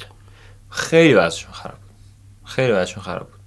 خب الان تغییری رخ داده. الان خیلی تغییر کرده. یه یه, یه در واقع راهپیمایی اعتراضی توی دنیای قهوه اتفاق میفته که میگن که آقا میزان درآمد ما با میزان مخارج ما با همدیگه نمی‌خوره. انجمن تخصصی قهوه راه میفته به ازای اون اتفاق. که میاد میگه آقای مزرعه دار آقای کشاورز شما چی لازم دارین؟ آب لازم دارین برای منطقتون؟ کود مناسب لازم دارین؟ نه اصلا مکان تفریحی نیاز دارین مکان فرهنگی نیاز دارین مدرسه می‌خواین برای بچهتون. همه این نیازها رو برآورده می‌کردن در ازاش قهوه با کیفیت می‌گرفتن. هم درآمدشون می‌کردن. دیگه. هم درآمد بالاتری براشون به وجود می اومد هم محصول با کیفیت تری براشون به وجود می اومد یه سری کشاورزا توی اون بازه زمانی حذف شدن. بخاطر اینکه دیگه پولی نداشتن که بخوان کشاورزی کنن. درآمدشون افتضاح بود. و بعد از اون اتفاقا در واقع الان اوضاع خیلی بهتر شده. ولی چیز ناراحت کننده ای که وجود داره این تاثیرات آب و هوایی که رو کل کره زمین داره اتفاق میفته گرم شدن کره زمین. و استفاده نادرست ما از محیط زیستمون داره باعث میشه که رو قهوه تاثیر بسیار منفی بذاره. درخت قهوه بسیار درخت حساسیه. واسه همین اصلا بعید نیست تا سال دیگه قهوه وجود نداشته باشه. امیدوارم که اینطور نشه و منم همینطور. اتفاقاتی بیفته هرچند کوچیک هممون یه کاری بکنیم که چون فکر کنم با این وضعیت قهوه که چه ارز کنم صد سال بعد خودمونم دیگه آره. وجود نخواهیم داشت مگر اینکه واقعا یه تغییری ایجاد بکنیم و خب هر روز هم به گوشمون می‌رسه بله. اتفاقات خوبی که آدما دارن رقمش می‌زنن هرچند کوچیک امیدوارم بالاخره این به گوش اونایی که برای دنیا تصمیم می‌گیرن برسه تا اتفاقات بهتری شاهدش باشیم در واقع می‌دونی همونطور که به نظرم موفقیت هر کشوری یا اصلا موفقیت سیارمون در بند اینه که یه مواقعی بیایم منفعت جمع و در واقع ترجیح بدیم به منفعت شخصمون. یکی از کمک هاییم که قهوه بهمون می‌کنه اینه که جمع رو دور همدیگه می‌کنه و باعث میشه که اتفاقات جدیدی شکل بگیره. تو یه بار برای من برگشتی گفتی که این قهوه خیلی بیشتر از این نوشیدنیه.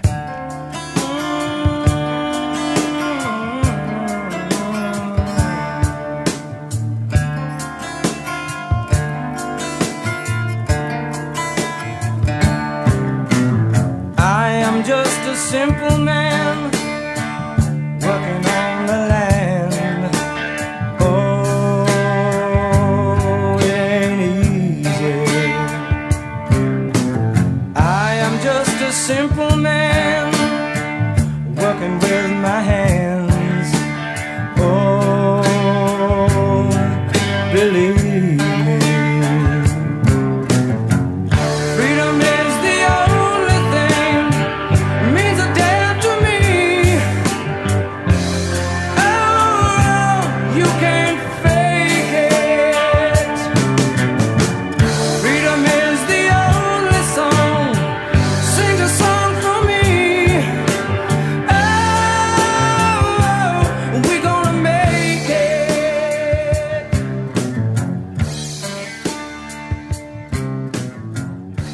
باری که دوستان برام تعریف می‌کرد که ما در تاریخ ایران دوران خیلی خوبی برای قهوه داشتیم. بله بله. ولی از بین رفت بله.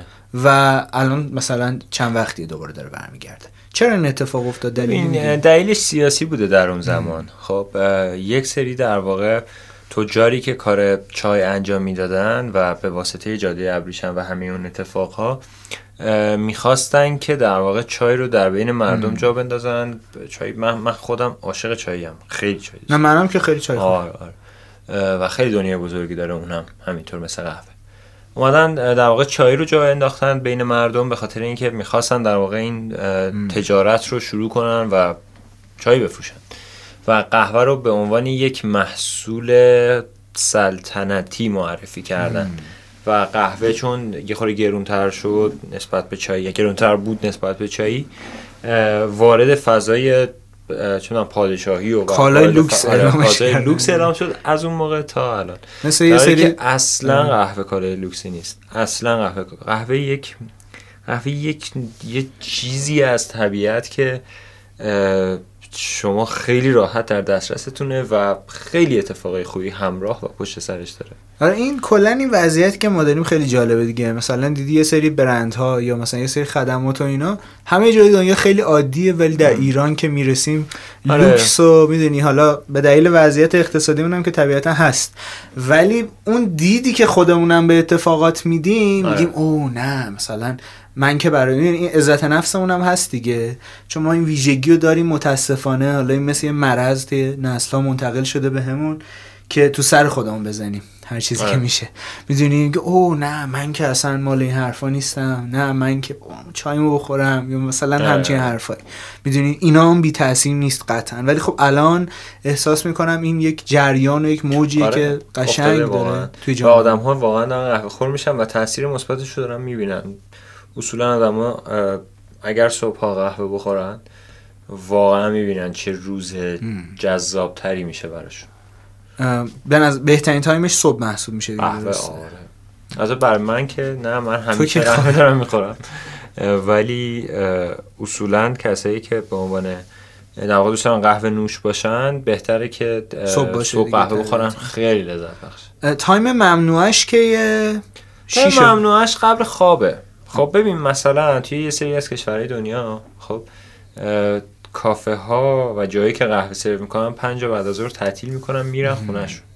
خب ولی ما خب اینطوری نیستیم. ما داشتیم مثلا آره. ده دوازده. آره این اتفاقی که میافته واسه ما. ولی بهتره اگر اصولا کم قهوه خوریم قبل از ساعت خوابمون یک دو ساعت قبل ساعت خوابمون در واقع قهوه نخوریم. بعد بیشتر قهوه خوردن چه تاثیرات بدی داره چه تاثیرات خوبی داره؟ این یعنی از یه نرمالو چی تعریف می‌کنی؟ چند فنجون در روز؟ دوز داره قهوه. خب در واقع اینطوری بهت بگم که مقداری که مثلا یک آدمی که قهوه نخورده قهوه می‌خوره تا مقداری که من قهوه می‌خورم متفاوته. خب اگر اون آدم با دو شات مثلا دچار ضربان قلب بشه چه در تپش قلب بشه واسه من این اتفاق نمیافته. خب این زمانه که در واقع این رو مشخص می‌کنه و علاقت به قهوه.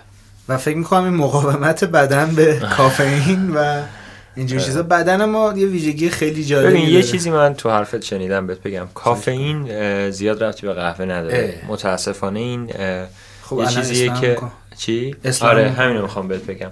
کافئین می‌دونی چیه؟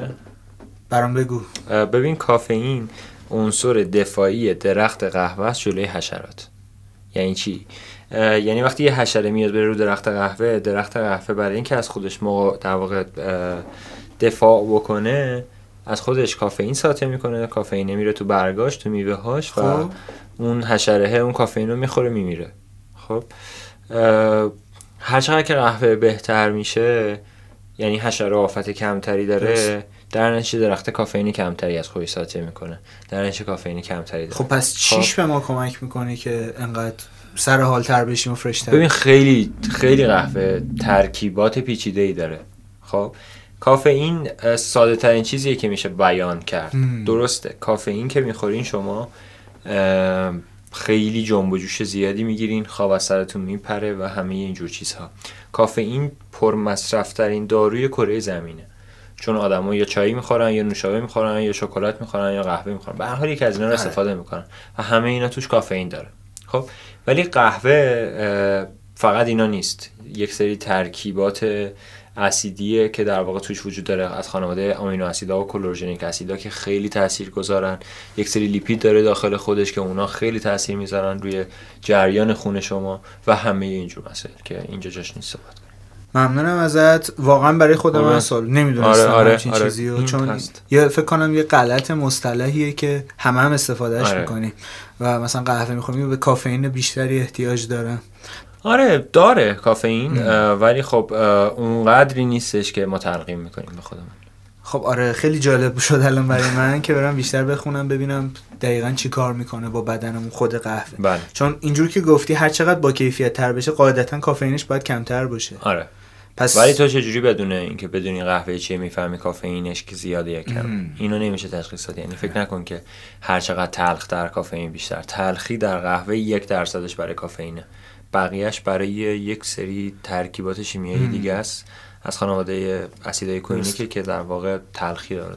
خب برگردیم به process ش. به اینجا رسیدیم که خب حالا با یک روشی خشک می‌کردن یا آره. دونه رو در میآوردن. بعد از اون؟ و در واقع بعد از اینکه خشک میشه یک جماعت زیادی درگیر این کاره. مثلا اگه یه مزرعه مزرعه باشه که مثلا چه می‌دونم بخواد ده تن محصول بده واقعا 120 نفر 130 نفر دارن تمیز می‌کنن دارن خشک می‌کنن دارن میشورن و اصولا هم خانم ها این کار رو انجام میدن توی مزارع. چه دلیلی داره؟ به خاطر اینکه آقای آقایون اصولا چیزی که من دیدم اینطوری بود. آقایون اصولا درگیر کشاورزی هن و کارایی که در واقع ظرافت بیشتری داره چیدن درخت قهوه از روی درخت تمیز کردنش جدا کردن دونه از میوه و کارهای این شکلی رو خانم ها انجام میدن چون ظرافت بیشتری در کار دارن.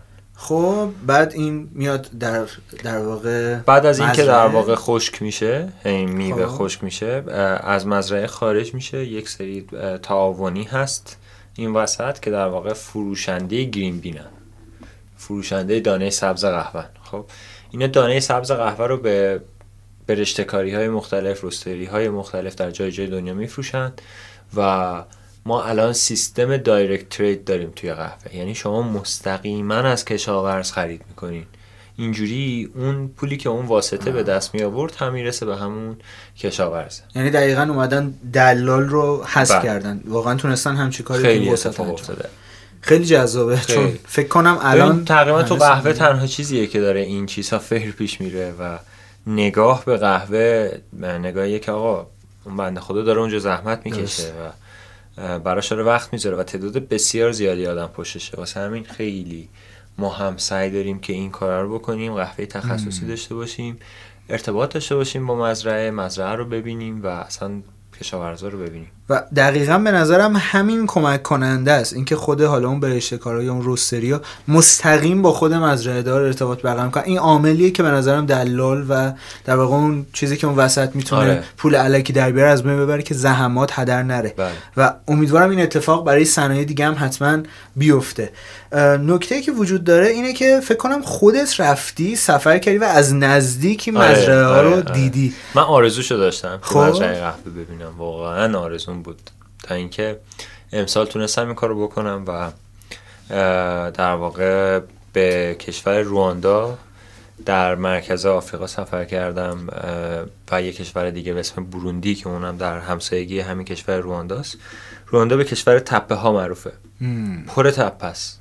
و نزدیک استواست تقریبا نزدیک در واقع خط استواه. اه، بسیار سرسبز بود بسیار زیبا بود. و خیلی قشنگ بود. و علاوه بر این که علاوه بر زیبایی های ظاهری که داشت بسیار تجربه جذابی بود. اینکه ببینی واقعا داره تو مزرعه چه اتفاقی میفته چون ما یک سری مطالعات داریم یک سری اساتید داریم که بهمون یک سری چیزها رو توضیح میدن ولی وقتی که میری می‌بینی میری لمس می‌کنی اون کاره رو که انجام میدی اون روش فراوریه رو که با اون خانم خودت شروع می‌کنی و انجام دادن با اون خانم با اون آقایون شروع می‌کنی و انجام دادن می‌فهمی اصلا داستان خیلی متفاوت تره تجربه یا یه خاطره نابی داری از اونجا برام بگی؟ از قهوه یا از مردم؟ کلا از آدما از فضایی که تجربه کردی دیگه می‌دونی فضای جدیدی بود. من خیلی میترسیدم راستش وقتی که داشتم می‌رفتم. خب به خاطر اینکه رواندا دچار یه نسل کشی شده بود اگر شما بدونید سال 94 اه، توی کشور رواندا یه اتفاق عجیبی میفته دو تا قبیله که یکیشون اقلیت بودن یکیشون خب اکثریت بودن. به شدت با همدیگه وارد جنگی میشن و در عرض 100 روز یک میلیون نفر آدم کشته میشن. آدمایی که هیچ کدوم نظامی نبودن. خودشون خودشون رو میکشتن. یعنی این دوتا قبیله میافتادن تو جون هم و همدیگه رو میکشتن. و من تر- ترسیده بودم. تا اینکه اون موقعی که این اتفاق افتاده بودم من زنده بودم. یعنی یعنی به دنیا آمده بودم. و زیاد ازش نگذشته من ترسیدم. قبیله گفتم که به هر حال ممکنه این اتفاقی بیفته. درسته. ممکنه به هر حال میفهم. چیز ناراحت کننده ای باشه بینشون و هر چیز این شکلی. ولی وقتی که واردش شدم دیدم بسیار کشور پیشرفته ای رواندا. اصولا در رفاه اجتماعی به سر میبردن. وضع زندگیشون خوب بود. آدم ها عاشق رقصیدن بودن تو این کشورها. عاشق رقصیدن بودن. یعنی وایساده بودن تو صف مترو میرقصیدن. تو صف اتوبوس اصلا همه جا داشتن میرقصیدن واسه خودشون. لباس های رنگی میپوشیدن و پر نشاط بودن. این خیلی برام جذاب بود. صادرات اصلیشون چای و قهوه است و موز. در واقع این سه تا محصول اصلی این کشوره. میگم بسیار کشور سرحالی بود ولی خب ناراحت کننده برام این بود که من یک کشور دیگه رفتم به اسم بوروندی. بوروندی دومین کشور فقیر دنیاست. و افتضاح بود. واقعا افتضاح بود. یعنی مردم واقعا لباس نداشتن بپوشن. تو هر جا رو نگاه می‌کردی یه بچه می‌دیدی. همه مریض بودن. توش خیلی اوضاعشون بد بود. خیلی اوضاعشون بد بود. درآمد سالانهشون نفری در سال 300 دلاره. یعنی روزی کمتر از یک دلار درآمدشونه خب خیلی عدد کمیه. خیلی عدد کمیه. ولی اینا وقتی ما رو می‌دیدن چون می‌دونستن که چه تغییری در زندگیشون به واسطه قهوه وجود اومده خیلی خوشحال می‌شدن. یعنی من می‌دیدم که چقدر تدارک چیدن واسه ورود. ما موقع ورودمون به مزرعه شروع می‌کردن خانم ها آواز خوندن آقایون ساز زدن و گل میریختن بالا سرمون. انقدر که خوشحال می‌شدن از این اتفاق. چون می‌دونستن که ما بهشون احترام می‌ذاریم. ما در واقع برامون اونا به عنوان یک برده نیستن. ما به عنوان یک انسان بهشون نگاه می‌کردیم لذت میبردیم باشون شادی می‌کردیم باشون میرقصیدیم و اینکه دوست داشتن با همون در واقع ارتباط برقرار کنن خیلی برای من جذاب بود. از همه چیز جذابتر این این بود که من تونستم با این آدم ها دوست شم و اونا تونستن بفهمن که آقا یه نفری هستش که مثلا باشون میرقصه فقط خودشون تنها نیست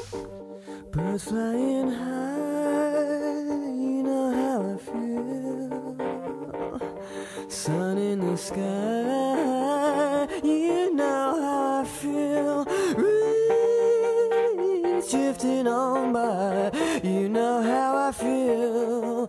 It's a new dawn, it's a new day, it's a new life. for me, and I'm feeling good.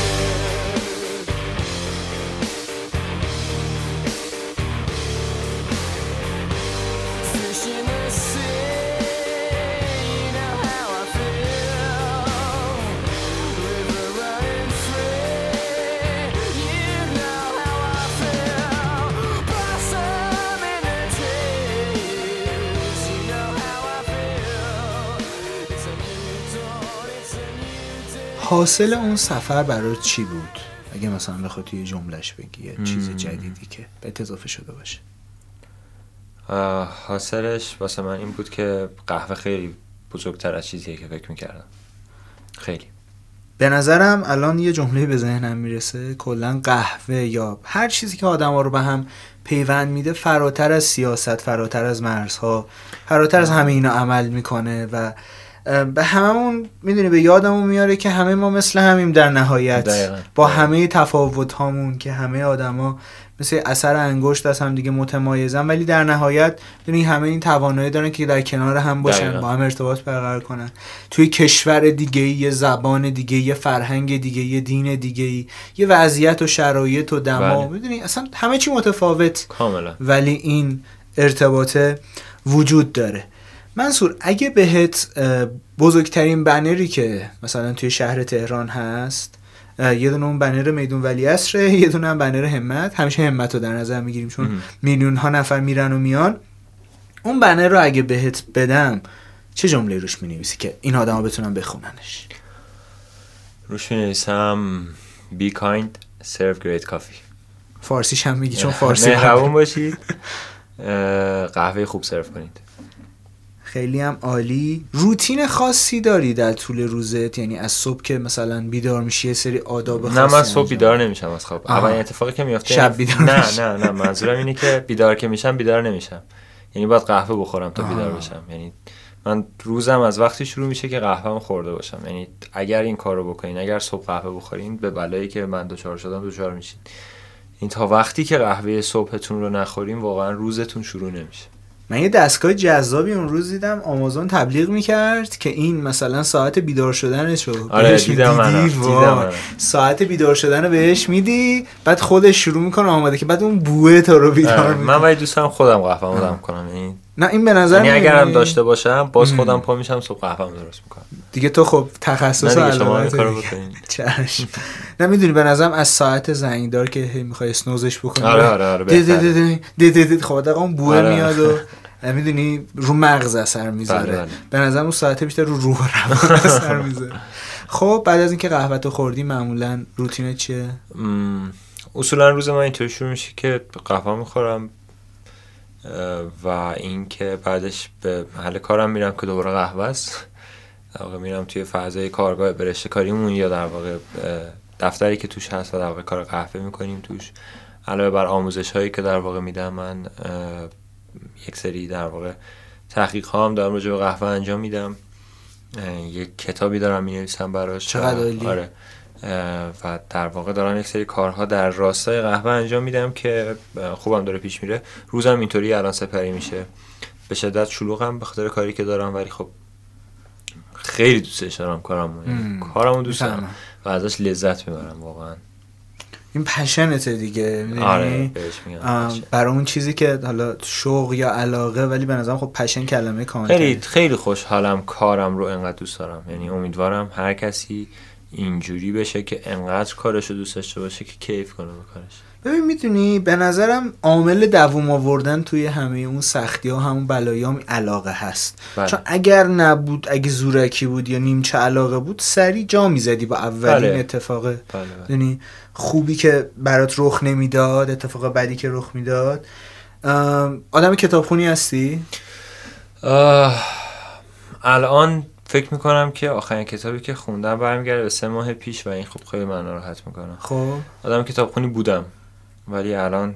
خورده درگیر کارم آره ولی خدای قبول کن دیگه ده دقیقه رو با ما آره آره واقعا. ولی خب الان کاری که دارم می‌کنم اینه که دارم پادکست گوش می‌کنم آفرین آره. خیلی خوب کاری کتاب می‌کنی الکترونیکی بهت یه توصیه می‌کنم آره کتاب الکترونیکی البته بیشتر. یعنی این کار رو الان دارم می‌کنم و خودم از این بابت خیلی راضیم یه دو سه تا کتاب مورد علاقتون بهمون معرفی می‌کنید. به من یکی از نویسندهایی که خیلی دوست دارم و کتابهاشون رو خیلی کلا می‌خونم خالد حسینیه. خب. هزار خورشید تابان و بادبادک باز دو تا باد کتابی بادک که خیلی دوست دارم. آره. یه صلحی دولک نامی هست نویسنده ترک یه کتابی داره به اسم جوجه تیغی بسیار کتاب خوبیه. از نویسنده های ایرانی من جلال آل احمد رو خیلی دوست دارم. تقریبا همه کتابش رو خوندم و همینطور صادق چوبک. نه دوره همه کتابش من خوندم. مرسی از معرفیات قربونه عادت عجیب و غریبی داری که برای آدم عجیب باشه ولی برای خودت خیلی عادی و بهت خیلی کمک کنه؟ عادت عجیب. عادت عجیب که در, ب- در مواجه هم با قهوه چیز دیگر رو نمی‌بینم. یعنی اصولا این مسئله رو دارم. یعنی از در کافه ناراحت میشی. بعضی وقتا. قهوه رو می‌بینی. نه مثلا. من اگه مثلا درگیر کاف درگیر قهوه میشم ممکنه مثلا سه ساعت دارم در راجع به قهوه کار می‌کنم کارمو دارم انجام میدم و تو پیشم باشی و من نبینمت. یعنی اصلا حواسم نباشه بهت. و ممکنه تو از من ناراحت بشی در که من درگیر این عادت بدمه واقعا. و باید درستش کنم. البته به نظرم از تمرکزم میاد ولی خب از واقعا. جنبه دوستش دارم. انسانیش آره. می‌فهمم کامل چی قهوه. توتمه دیگه واسه من در یه چیزیه که انسان نیست اما خیلی دوستش دارم. متوجهم. خیلی جالبه. واقعا می‌دونی فکر کنم برای هر کدوم از آدما این یه چیزیه که آره. مثلا حالا می‌دونی مثلا برای تو قهوه است. وقتایی که حالا حالت خوب نیست دلت گرفته است. یا غمگین یا هر چیزی. چی کار می‌کنی که دوباره خب من خیلی موزیک گوش می‌کنم و من سگ دارم. سگام نمی‌ذارم ناراحت بشم. اصولاً حالمو خوب می‌کنم. آره. ولی موزیک خیلی گوش می‌کنم من. معمولا چی گوش میدی؟ من اصولا موزیکایی که خودم گوش می‌کنم خیلی در فضای راک و آلترناتیو راک. خب بعد مورد علاقات کیان تو این سر؟ آه من عاشق رادیو هدم خب. خیلی گوش می‌کنم و بعد از اون میوز رو خیلی دوست دارم گوش می‌کنم. یه خورده قدیمی تر که میریم میریم سراغ پدراشون. خواننده هایی مثل Queen رو خیلی دوست دارم. یه خورده یه متفاوت تر بریم تو اجراهای یک سری آدم ها مثل Pink Floyd رو خیلی دوست دارم. و اینطوری. پس حتما کنسرت Live Aid و اون دیوار Pink Floyd مورد. علاقت. بله. مرسی. خب خیلی تو این پادکست راجع به قهوه خوب و قهوه بد و اینکه حالا چه شرایطی باشه قهوه خوب میشه و اینا اما فکر کنم شاید مهمترین معیار تشخیصش برای مثلا من معمولی آدم معمولی که شاید تخصصی نمی‌دونم راجع به قهوه چیزی که تو فنجونمه و بله. میلش می‌کنم معیار چیه دقیقا؟ کی میشه گفت مثلا ما این قهوه رو که می‌خوریم بگم خب قهوه خوبیه؟ یه موقع است می‌خورم میگم نه این قهوهش خوب نبود. می‌دونی؟ چون مثلا برای من خیلی قابل تشخیص نیست. ببین به صورت روانی قهوه خوبه که حال تو رو خوب کنه. خب انقدر بازی تعمی در قهوه زیاده که باورت نمیشه. خب در نتیجه هر هر سبکی از آدم یکی از این طعم رو دوست داره. یکی دوست داره قهوهش به تلخی بزنه یکی دوست داره قهوهش به ترشی بزنه یکی دوست داره یه بالانسی بین این تلخی و ترشی داشته باشه و واقعا سلیقه مختلفی پشتش هست. اما یک چیز خیلی کلی که وجود داره خیلی کلی اینه که قهوه‌ای که خوب باشه تلخ نیست. مم. چه تعمی داره؟ قهوه ذاتا یک میوه است که ترشه.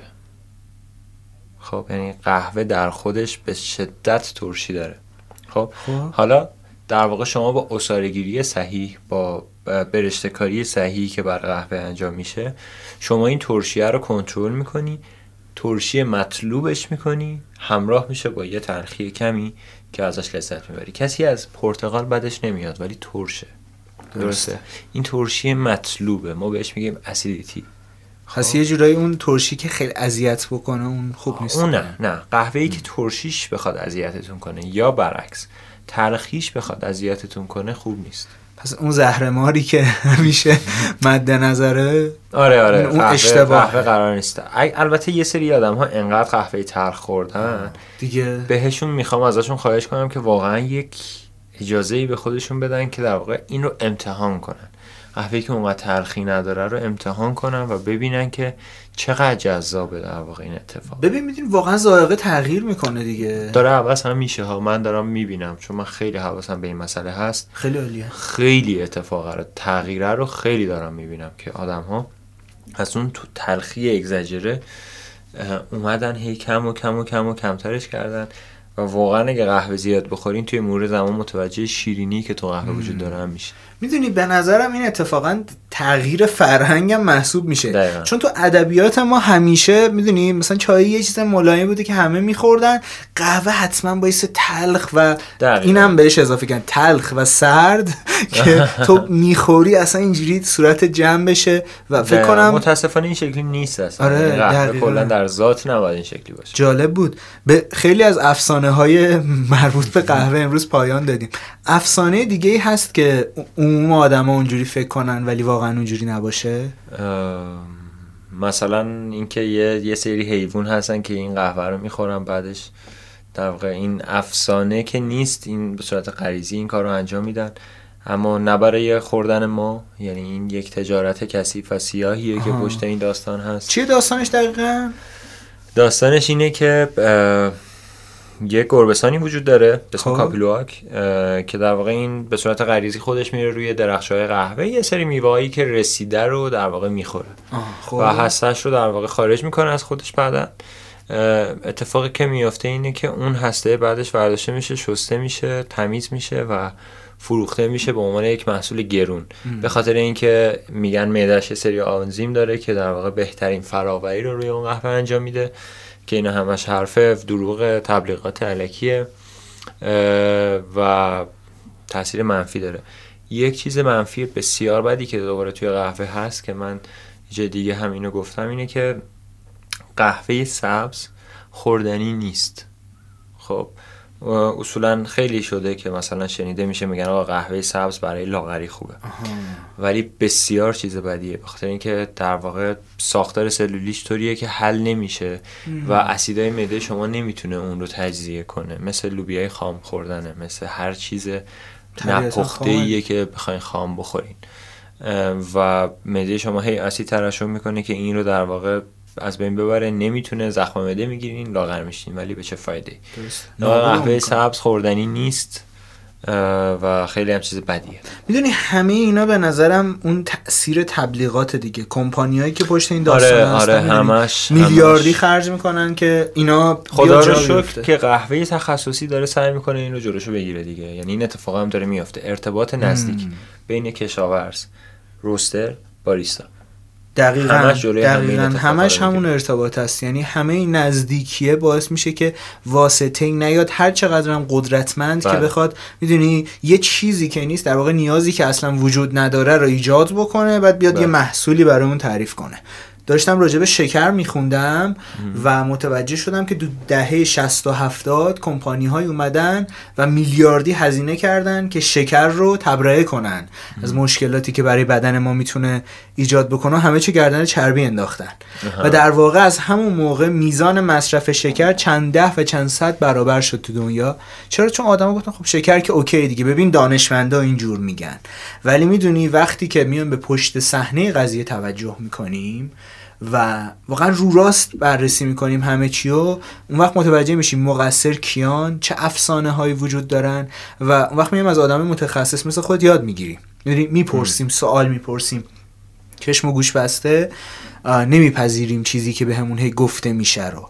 و اصلا یکی از قدرت در واقع شبکه های مجازی و جذابیت که برای آدما داشت این بود که برای اولین بار با رسانه هایی غیر از رسانه های یک طرفه روبرو شدن. بله. یه رسانه وجود داشت بهشون آقا این کارو بکنید. مثلا شروعش رو مثلا شروع قدرت گرفتنش رو با گوبلز در نظر می‌گیرن در آلمان نازی که اتفاقا امروزش هم یه مستندی می‌دیدن که اینا داشتن شکست میخوردن. برلین محاصره شده بود و اونایی که تو برلین بودن همچنان فکر کردن دارن پیروز میشن. بله. بعد آقا این مثلا آخرین موشکای دشمنان و فیلم میساختن به امید اینکه 100 سال بعد مثلا این فیلم ها دیده میشه و نوادگان شما افتخار می‌کنن. ولی وقتی متوجه میشیم که خیلی از بخش عظیمی از این رسانه دست افرادیه که در واقع فقط اومدن به صرف این که مثلا به صرف این که پولی به جیب بزنن برمیگردیم به ریشه ها و اونایی که واقعا دارن درست کار می‌کنن. و می‌دونی اعتبارم به نظرم یه چیزیه که زمان کاملا مشخصش می‌کنه. یعنی اصلا هیچ نیازی به هیچ شعافی هیچ تبلیغاتی هیچ هزینه و همونطور که می‌دونی یه اتفاق جالبی که افتاد توی المپیک تیم دوچرخه سواری انگلستان همیشه نتایج ضعیفی رو می آورد تا سالها.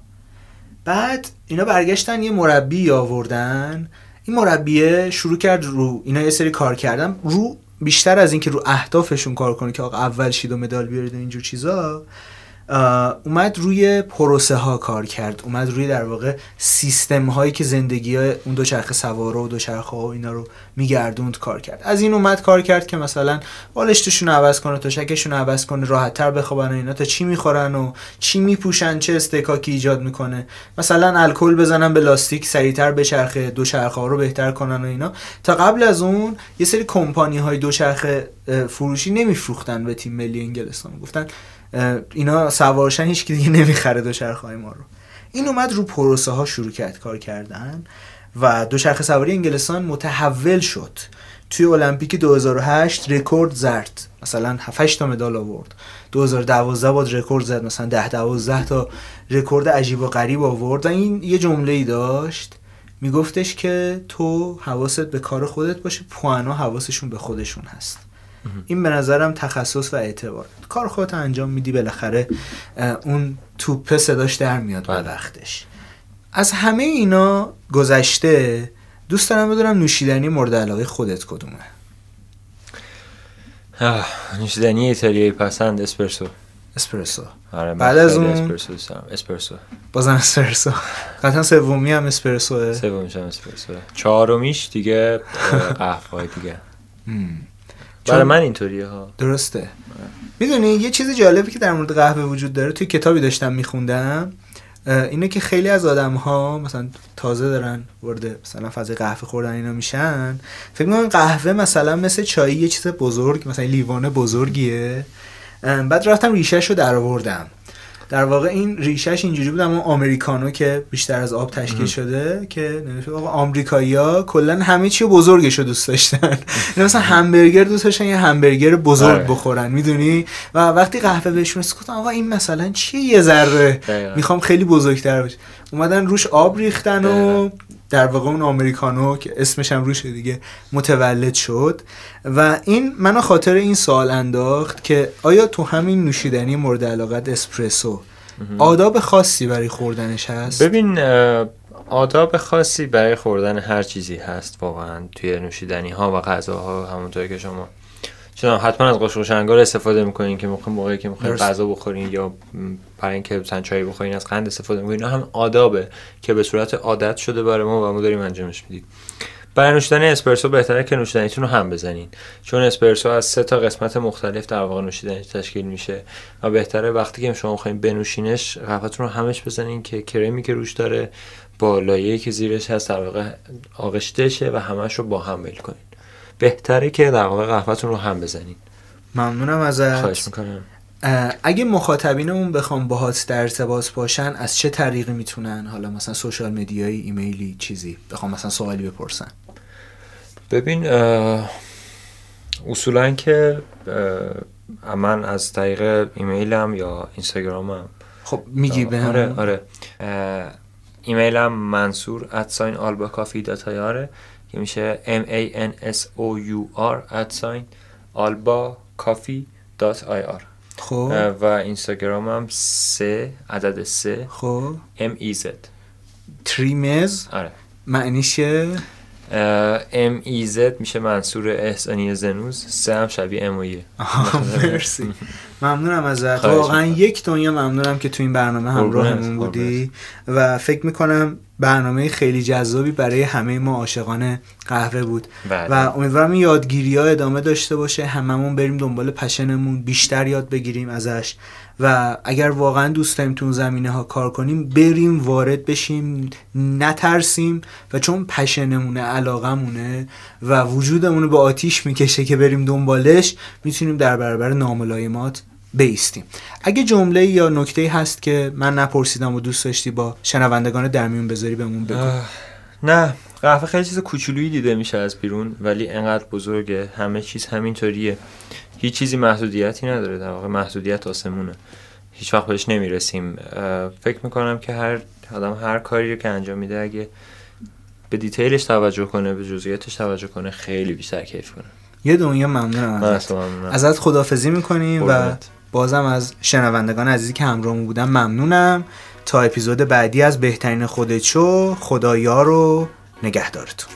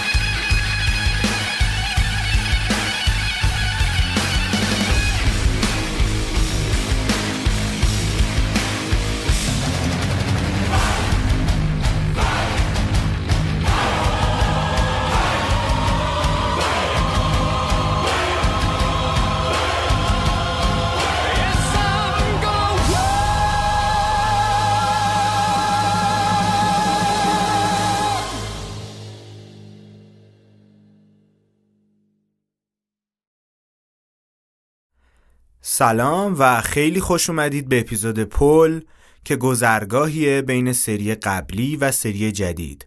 گذشتن از دنیای قدیم و پا گذاشتن بر سرزمینی جدید و ناشناخته که سری دوممونه.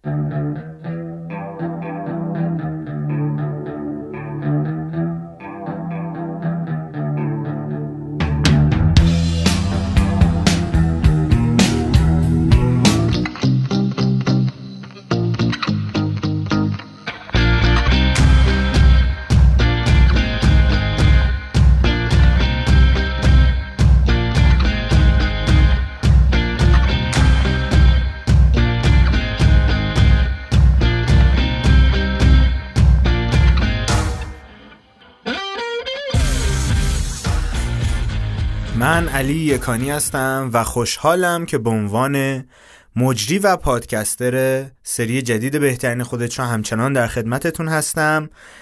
قبل از هر چیزی ازتون می‌خوام که یه نگاهی به کاور این اپیزود بندازید.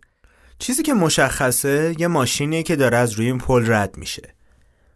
توی اپیزود قبلی که اپیزود آخر فصل اول بود خورشید داشت غروب می‌کرد و اینجا طلوع می‌کنه و به همین ترتیب المان دیگه هم به چشم می‌خوره. خیلی از آدم ها معتقدن که یکی از طلایی ترین دوران موسیقی دهه هشتاده. دهه‌ای که افرادی مثل مایکل جکسون مثل فردی مرکوری مثل التون جان و خیلی های دیگه حضور داشتن. یا دهه هفتاد یا دهه 90 یا دهه حاضر. بعضی هم خیلی موسیقی کلاسیک دوست دارن و به دهه های قبل از اون رجوع پیدا می‌کنن. اما چیزی که وجود داره اینه که توی ذهن اکثر ما دهه طلایی دهه‌ایه که گذشته. چیزی نیست که پیش رو باشه. وقتی داریم مثلا از دهه طلایی موسیقی صحبت می‌کنیم وقتی از دهه طلایی وبلاگ نویسی ایران صحبت می‌کنیم چیزایی هن که در گذشته حضور دارن و من می‌خوام اینجا مثالی از فیلم معروف میدنایت این پاریس یا نیمه شب در پاریس که اتفاقا تو این چند تا اپیزود اخیر کم هم راجبش صحبت نکردیم براتون بگم. سعی می‌کنم خیلی وارد جزئیات داستان نشم که اسپویل نشه اما توی خلاصه داستانم یه همچین چیزی نوشته شده. داستان راجع به یه نویسنده است که به شدت عاشق فرانسه و پاریسه. علی‌الخصوص پاریس در سالهای خاصی در دهه 1920 که در پاریس افرادی مثل ارنست همینگوی، اسکات فیتس جرالد، سالوادور دالی، پابلو پیکاسو و خیلی های دیگه توی کافه دور همدیگه جمع می شدن. ایشون در حالی که رابطه ناموفقی و از سر داره میگذرونه یه شب می‌بینه که یه ماشینی داره از اونجا رد میشه از توی خیابونی که داخلشه که این ماشین به شدت قدیمیه یعنی اصلا انگار که از همون 1920 افتاده بیرون آدمایی که تو ماشینن بهش میگن که یالا بیا سوار شو. و اینم با تعجب میره و سوار اون ماشین میشه. ماشین اونا رو به کافه میرسونه که قبلتر براتون گفته بودم. و وقتی وارد این کافه میشه وارد سال 1920 میشه و تک تک نویسنده های مورد علاقش رو می‌تونه ببینه. نویسنده، شاعر، هنرمند دوران طلایی که برای هنر وجود داشت. و اون الان در درونشون قرار داره. و با یکی از آدمایی که اونجا ارتباط می‌گیره و داستان فیلم خیلی جالب پیش میره و اون آدم بهش میگه که ببین به نظر من دوران طلایی سال 1890 اینطور است که مثلا مشکلاتی که الان هست و نداشتیم زندگی اینجوری نبود و از این حرفا. و این با تعجب داره میگه که ببین دوران طلایی همون موقعی که تو الان داری توی زندگی می‌کنی. لامصب داری تو 1920 زندگی می‌کنی. بین دو تا جنگ جهانی نمی‌دونم این مشکل نیست اون مشکل نیست آلودگی هوا نیست جنگ اتمی نیست این نیست اون نیست. ولی طرف قانع نمیشه. میگه نه من به نظرم 1890 خیلی بهتره. و توی سکانسی از فیلم دوباره سوار ماشین میشن و این دفعه میرن داخل سال 1890 و بازم اونجا یه سری میگن که نه دوران طلا این نیست یه چند ده سال قبل ترش بوده چیزی که واضحه و همه ما هم حسش می‌کنیم این حس نوستالژی عجیب و غریبیه که در درونمون وجود داره و همیشه دوران بهتر در گذشته بوده و هرچی انگار داریم پیش میریم همه چی داره بدتر میشه. دانشمندان بزرگی محققان بزرگی مثل استیون پینکر میان و هر سال آمار خیلی جالبی ارائه می‌کنن که چرا دنیا داره بهتر میشه؟ که چرا میزان جنگ ها کمتر شدن میزان بیماری ها کمتر شدن؟ این مشکل حل شده اون مشکل حل شده تعداد آدمایی که تحصیل کردن انقدر بیشتر شدن. اما اینجا نکته وجود داره. پس چرا حال آدما بهتر که نشده؟ هیچ. خیلی هم بدتر شده. پس چرا ما با بیماریای جدیدی دست و پنجه نرم می‌کنیم؟ چرا تعداد آدمهایی که در زندگیشون به پوچی می‌رسن خیلی بیشتر شده؟ چرا تعداد بیماری های روانی آدمایی که در روز زیر استرس و فشار دچار فروپاشی میشن و از هم میشکنن بیشتر و بیشتر شده؟ همین چند وقت پیش یه اتفاقی افتاد که هممونو به شدت ناراحت کرد. راجع به همون اتفاقاتی صحبت می‌کنم که منجر به قطعی اینترنت شد. و نمی‌دونم می‌دونید یا نه. فکر می‌کنم شغل 90 درصد آدمایی که به این پادکست گوش میدن مرتبط با اینترنته. ما هم دچار ضرر شدیم و تمام آدمای اطرافم که میشناختم همشون دچار مشکل شده بودن و این واقعا غم بود. ام، تو این گیرودار که فقط تنها سایتی که می‌تونستم باز کنم سایتی بود که هزاران سال ما می‌رفتیم داخلش ولی بهش علاقه نداشتیم سایت پیوندها. و از اونجا دنبال کردن خبرگزاریایی بود که در عرض یکی دو روز از مثلا زیر هر خبر یکی دو تا کامنت به 700 800 تا کامنت رسیده بودن. و خوندن کامنت هایی که با توجه به اینکه شما تو کدوم خبرگزاری می‌رفتید هر کدومشون سمت و سوی خاص خودشونو داشتن. قضیه خیلی ناراحت کننده بود خیلی زیاد. و من اینجا اصلا نمی‌خوام اینو از بعد سیاسیش یا اینجور چیزا بخوام بررسی بکنم. یا از بعد اقتصادیش حتی. اگه از بعد اجتماعی و روانیش بسنجیم می‌تونم اینطور براتون توضیح بدم. که اگر ما کندوی زنبور اصل رو در نظر بگیریم همه زنبورها دارای نوعی ارتباط ذهنی با همدیگه هستن. یا وقتی که ما مورچه ها رو در نظر می‌گیریم در مورچه ها هم همچین چیزی وجود داره. در انسان ها به اون صورت همچین چیزی وجود نداشت. تا همین چند ده سال پیش که ما با پدیده‌ای به اسم اینترنت روبرو شدیم. ما عضوی از این کندو شدیم. و وقتی که این مشکل برامون پیش اومد حس کردیم که از این کندو کنده شدیم. برای همینه خیلی از آدما وقتی یکی دو روز بعضی از شبکه های اجتماعیشون رو چک نمی‌کنن یه حس عجیب و غریبی دارن یه حس استرس و فشاری روشون هست که آقا نکنه یه اتفاقی افتاده من نمی‌دونم نکنه کسی بهم پیام داده کار ضروری با هم داره من خبر ندارم. و این کنده شدن از زندگی کندویی و در واقع اون خرد جمعیمون کوچیکترین اثری بود که این اتفاق باعثش شد. از همه ضربه هایی که به تمام بخش مختلفمون خورد از بعد اقتصادیش از بعد فرهنگیش از بعد کسب و کارهایی که دچار مشکل شدن و غیره و غیره که بگذریم کوچکترین چیزی که متوجه شدیم اینه که جدا از همه گیرودارای مجازی ما تنها هستیم و انگار باید با زور اینو متوجه می شدیم برای من واقعا دوران عجیب و غریبی بود. تقریبا از سه چهار تا کار مختلفی که انجام می‌دادم هیچ کدومش رو نتونستم دیگه انجام بدم. یکی از دوستانم که به زودی توی اپیزود بعدی بیشتر در موردش میشنوید بعد از نه سال اومده بود ایران و حدود یه هفته مهمونمون بود. توی اون هفته که هوا به شدت آلوده بود بعدش برف اومد بعدم قطعی اینترنت و مشکلاتی که براش پیش اومد. بنده خدا فکرم نمی کنم دیگه بیاد. ما طولانی ترین اپیزود تاریخ برنامه رو ضبط کردیم. حدود دو ساعت و پنجاه دقیقه که به عنوان اولین اپیزود از سری دوم تقدیمتون میشه. و البته نترسید قراره که توی دو قسمت باهاتون به اشتراکش بذاریم. اما از همه این گیرودارها من باز به این نکته خاصی پی بردم. آم قبلش اینو بگم که من به شدت از سیب زمینی بودن و بی توجه بودن به مسائل بدم میاد. شما منو به شدت می‌شناسید. می‌دونید که مخالف فاز گرفتنهای انگیزشی و نمی‌دونم حالمون خوبه و فلان و بیسار از این حرفا هستم. راجبشم خیلی صحبت کردم. اما ام، چجوری بگم؟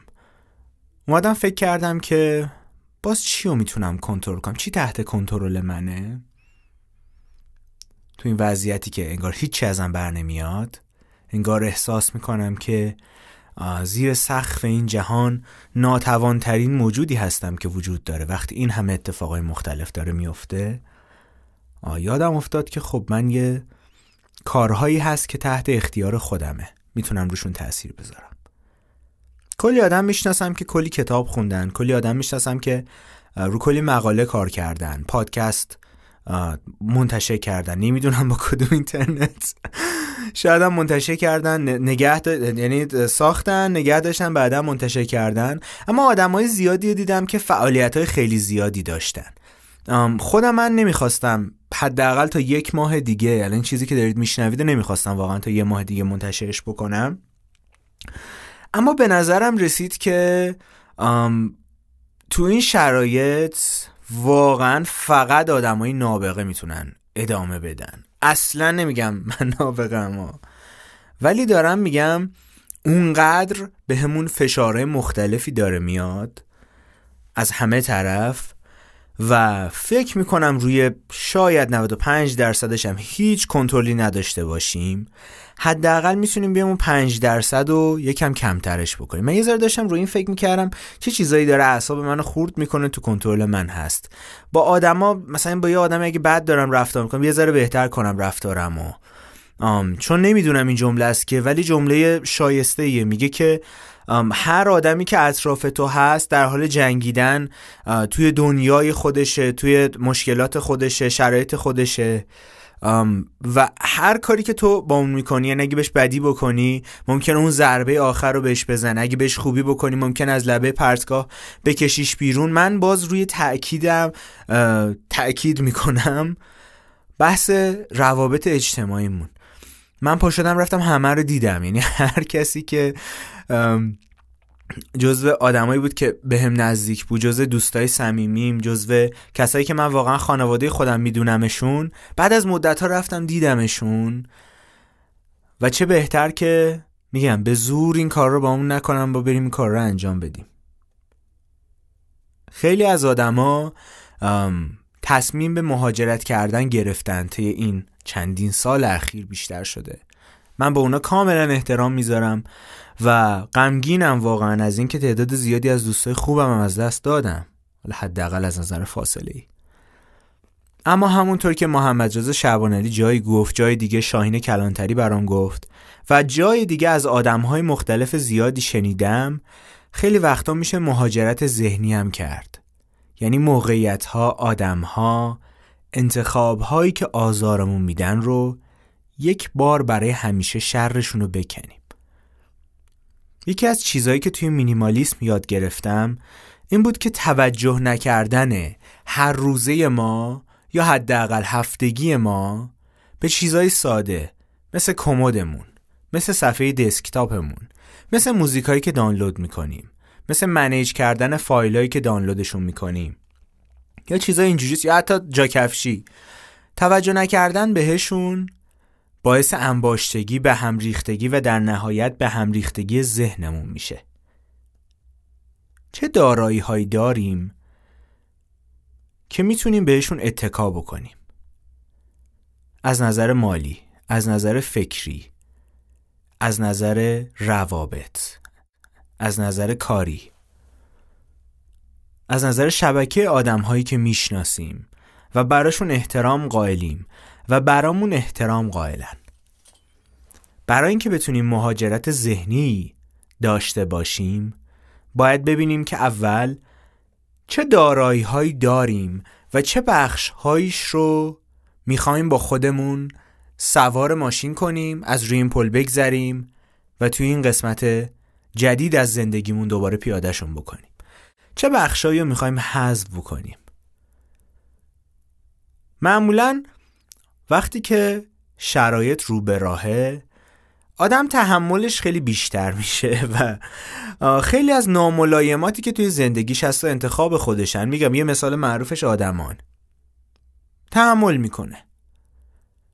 اما وقتی که بخشهایی از کشتی یا قایق زندگیمون سوراخ شدن یا اون بالونمون دچار مشکل شده اولین کاری که انجام میدن دیدین دیگه تو این فیلم ها میان و بارهای سنگین بالون رو ازش تخلیه می‌کنن.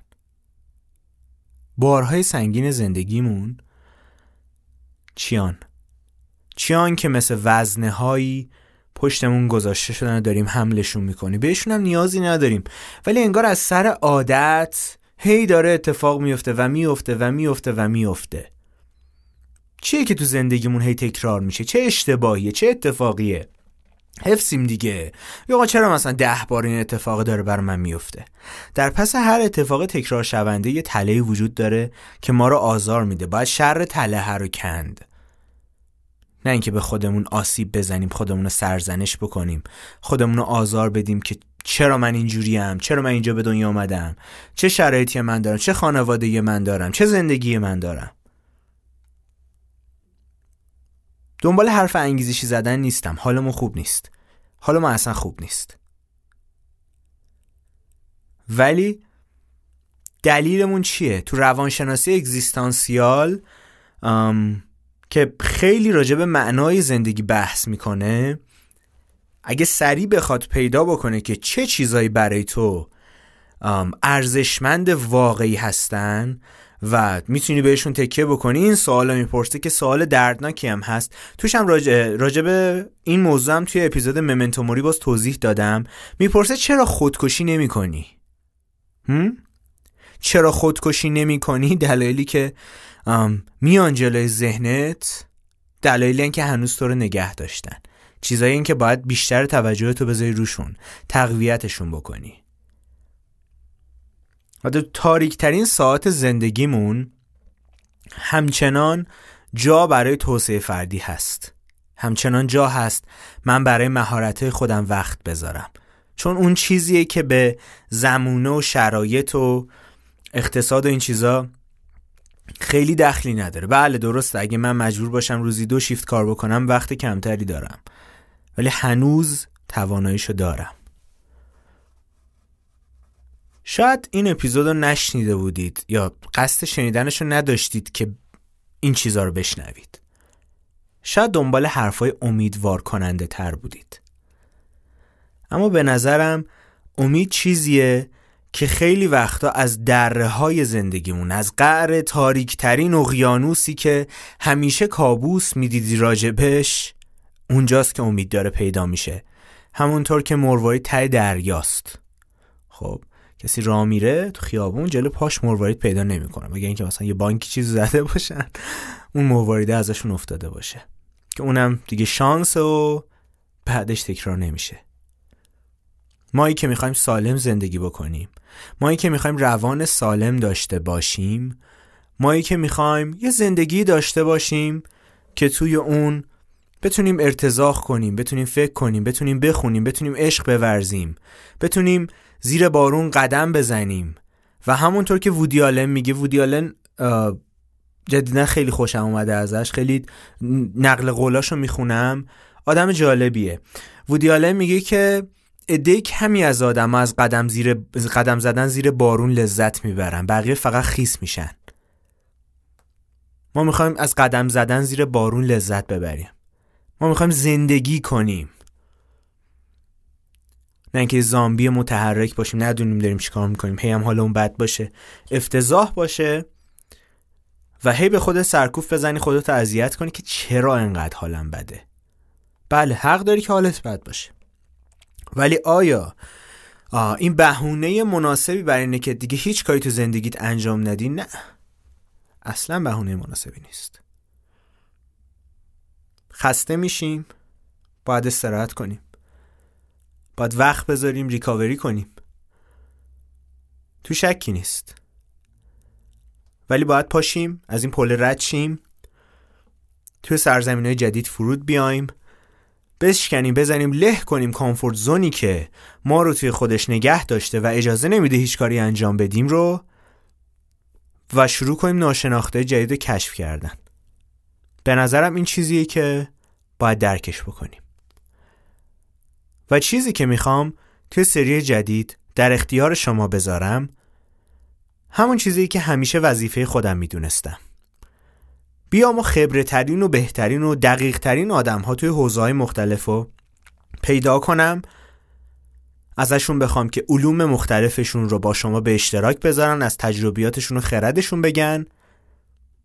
در دوره هایی که دوره های تاریکی براشون بوده ولی ازش تونستن بگذارن افقه رو دیدن در حالی که شاید اون لحظه حس می‌کردن ملوانی هستن که فردا رو دیگه نخواهند دید ولی جزیرهای زندگیشون رو پیدا کردن. اینو در اختیار شما قرار بدم تا سوخت و جیرهی برای کوله پشتی بشه که باهاش می‌خوایم این سفر رو طی بکنیم. خوشحالم که در کنارتون هستم. همراه با مصطفی افروغ مدیر استودیو و مسئول تدوین وحید زمانی مسئول بخش مارکتینگ و انتشار صادق تقوی مسئول بخش عکاسی فیلمبرداری و علیرضا کریمی گرافیست تیم. و شاید خیلی های دیگه که توی مسیر در کنار من بودن ولی شاید قسمت نشده یا افتخار این رو نداشتم که الان حضور ذهن داشته باشم و براتون صحبت بکنم ممنونم که در کنار هم هستیم زخمی خسته ولی هر چی که باشه ادامه میدیم مرسی What about sunrise? What about rain? What about all the things that you said we were to gain? What about killing fears? Is there a time? What about all the things that you said was yours and mine? Did you ever stop to notice all the blood we've shed before? Did you ever stop to notice this crying earth, this weeping shore? What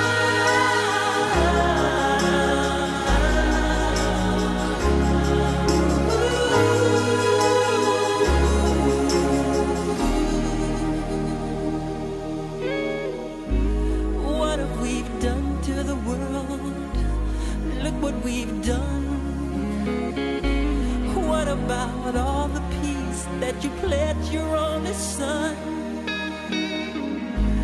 What about flowering fields? Is there a time? What about all the dreams that you said was yours and mine? Did you ever stop to notice all the children dead from war? Did you ever stop to notice this crying earth, this weeping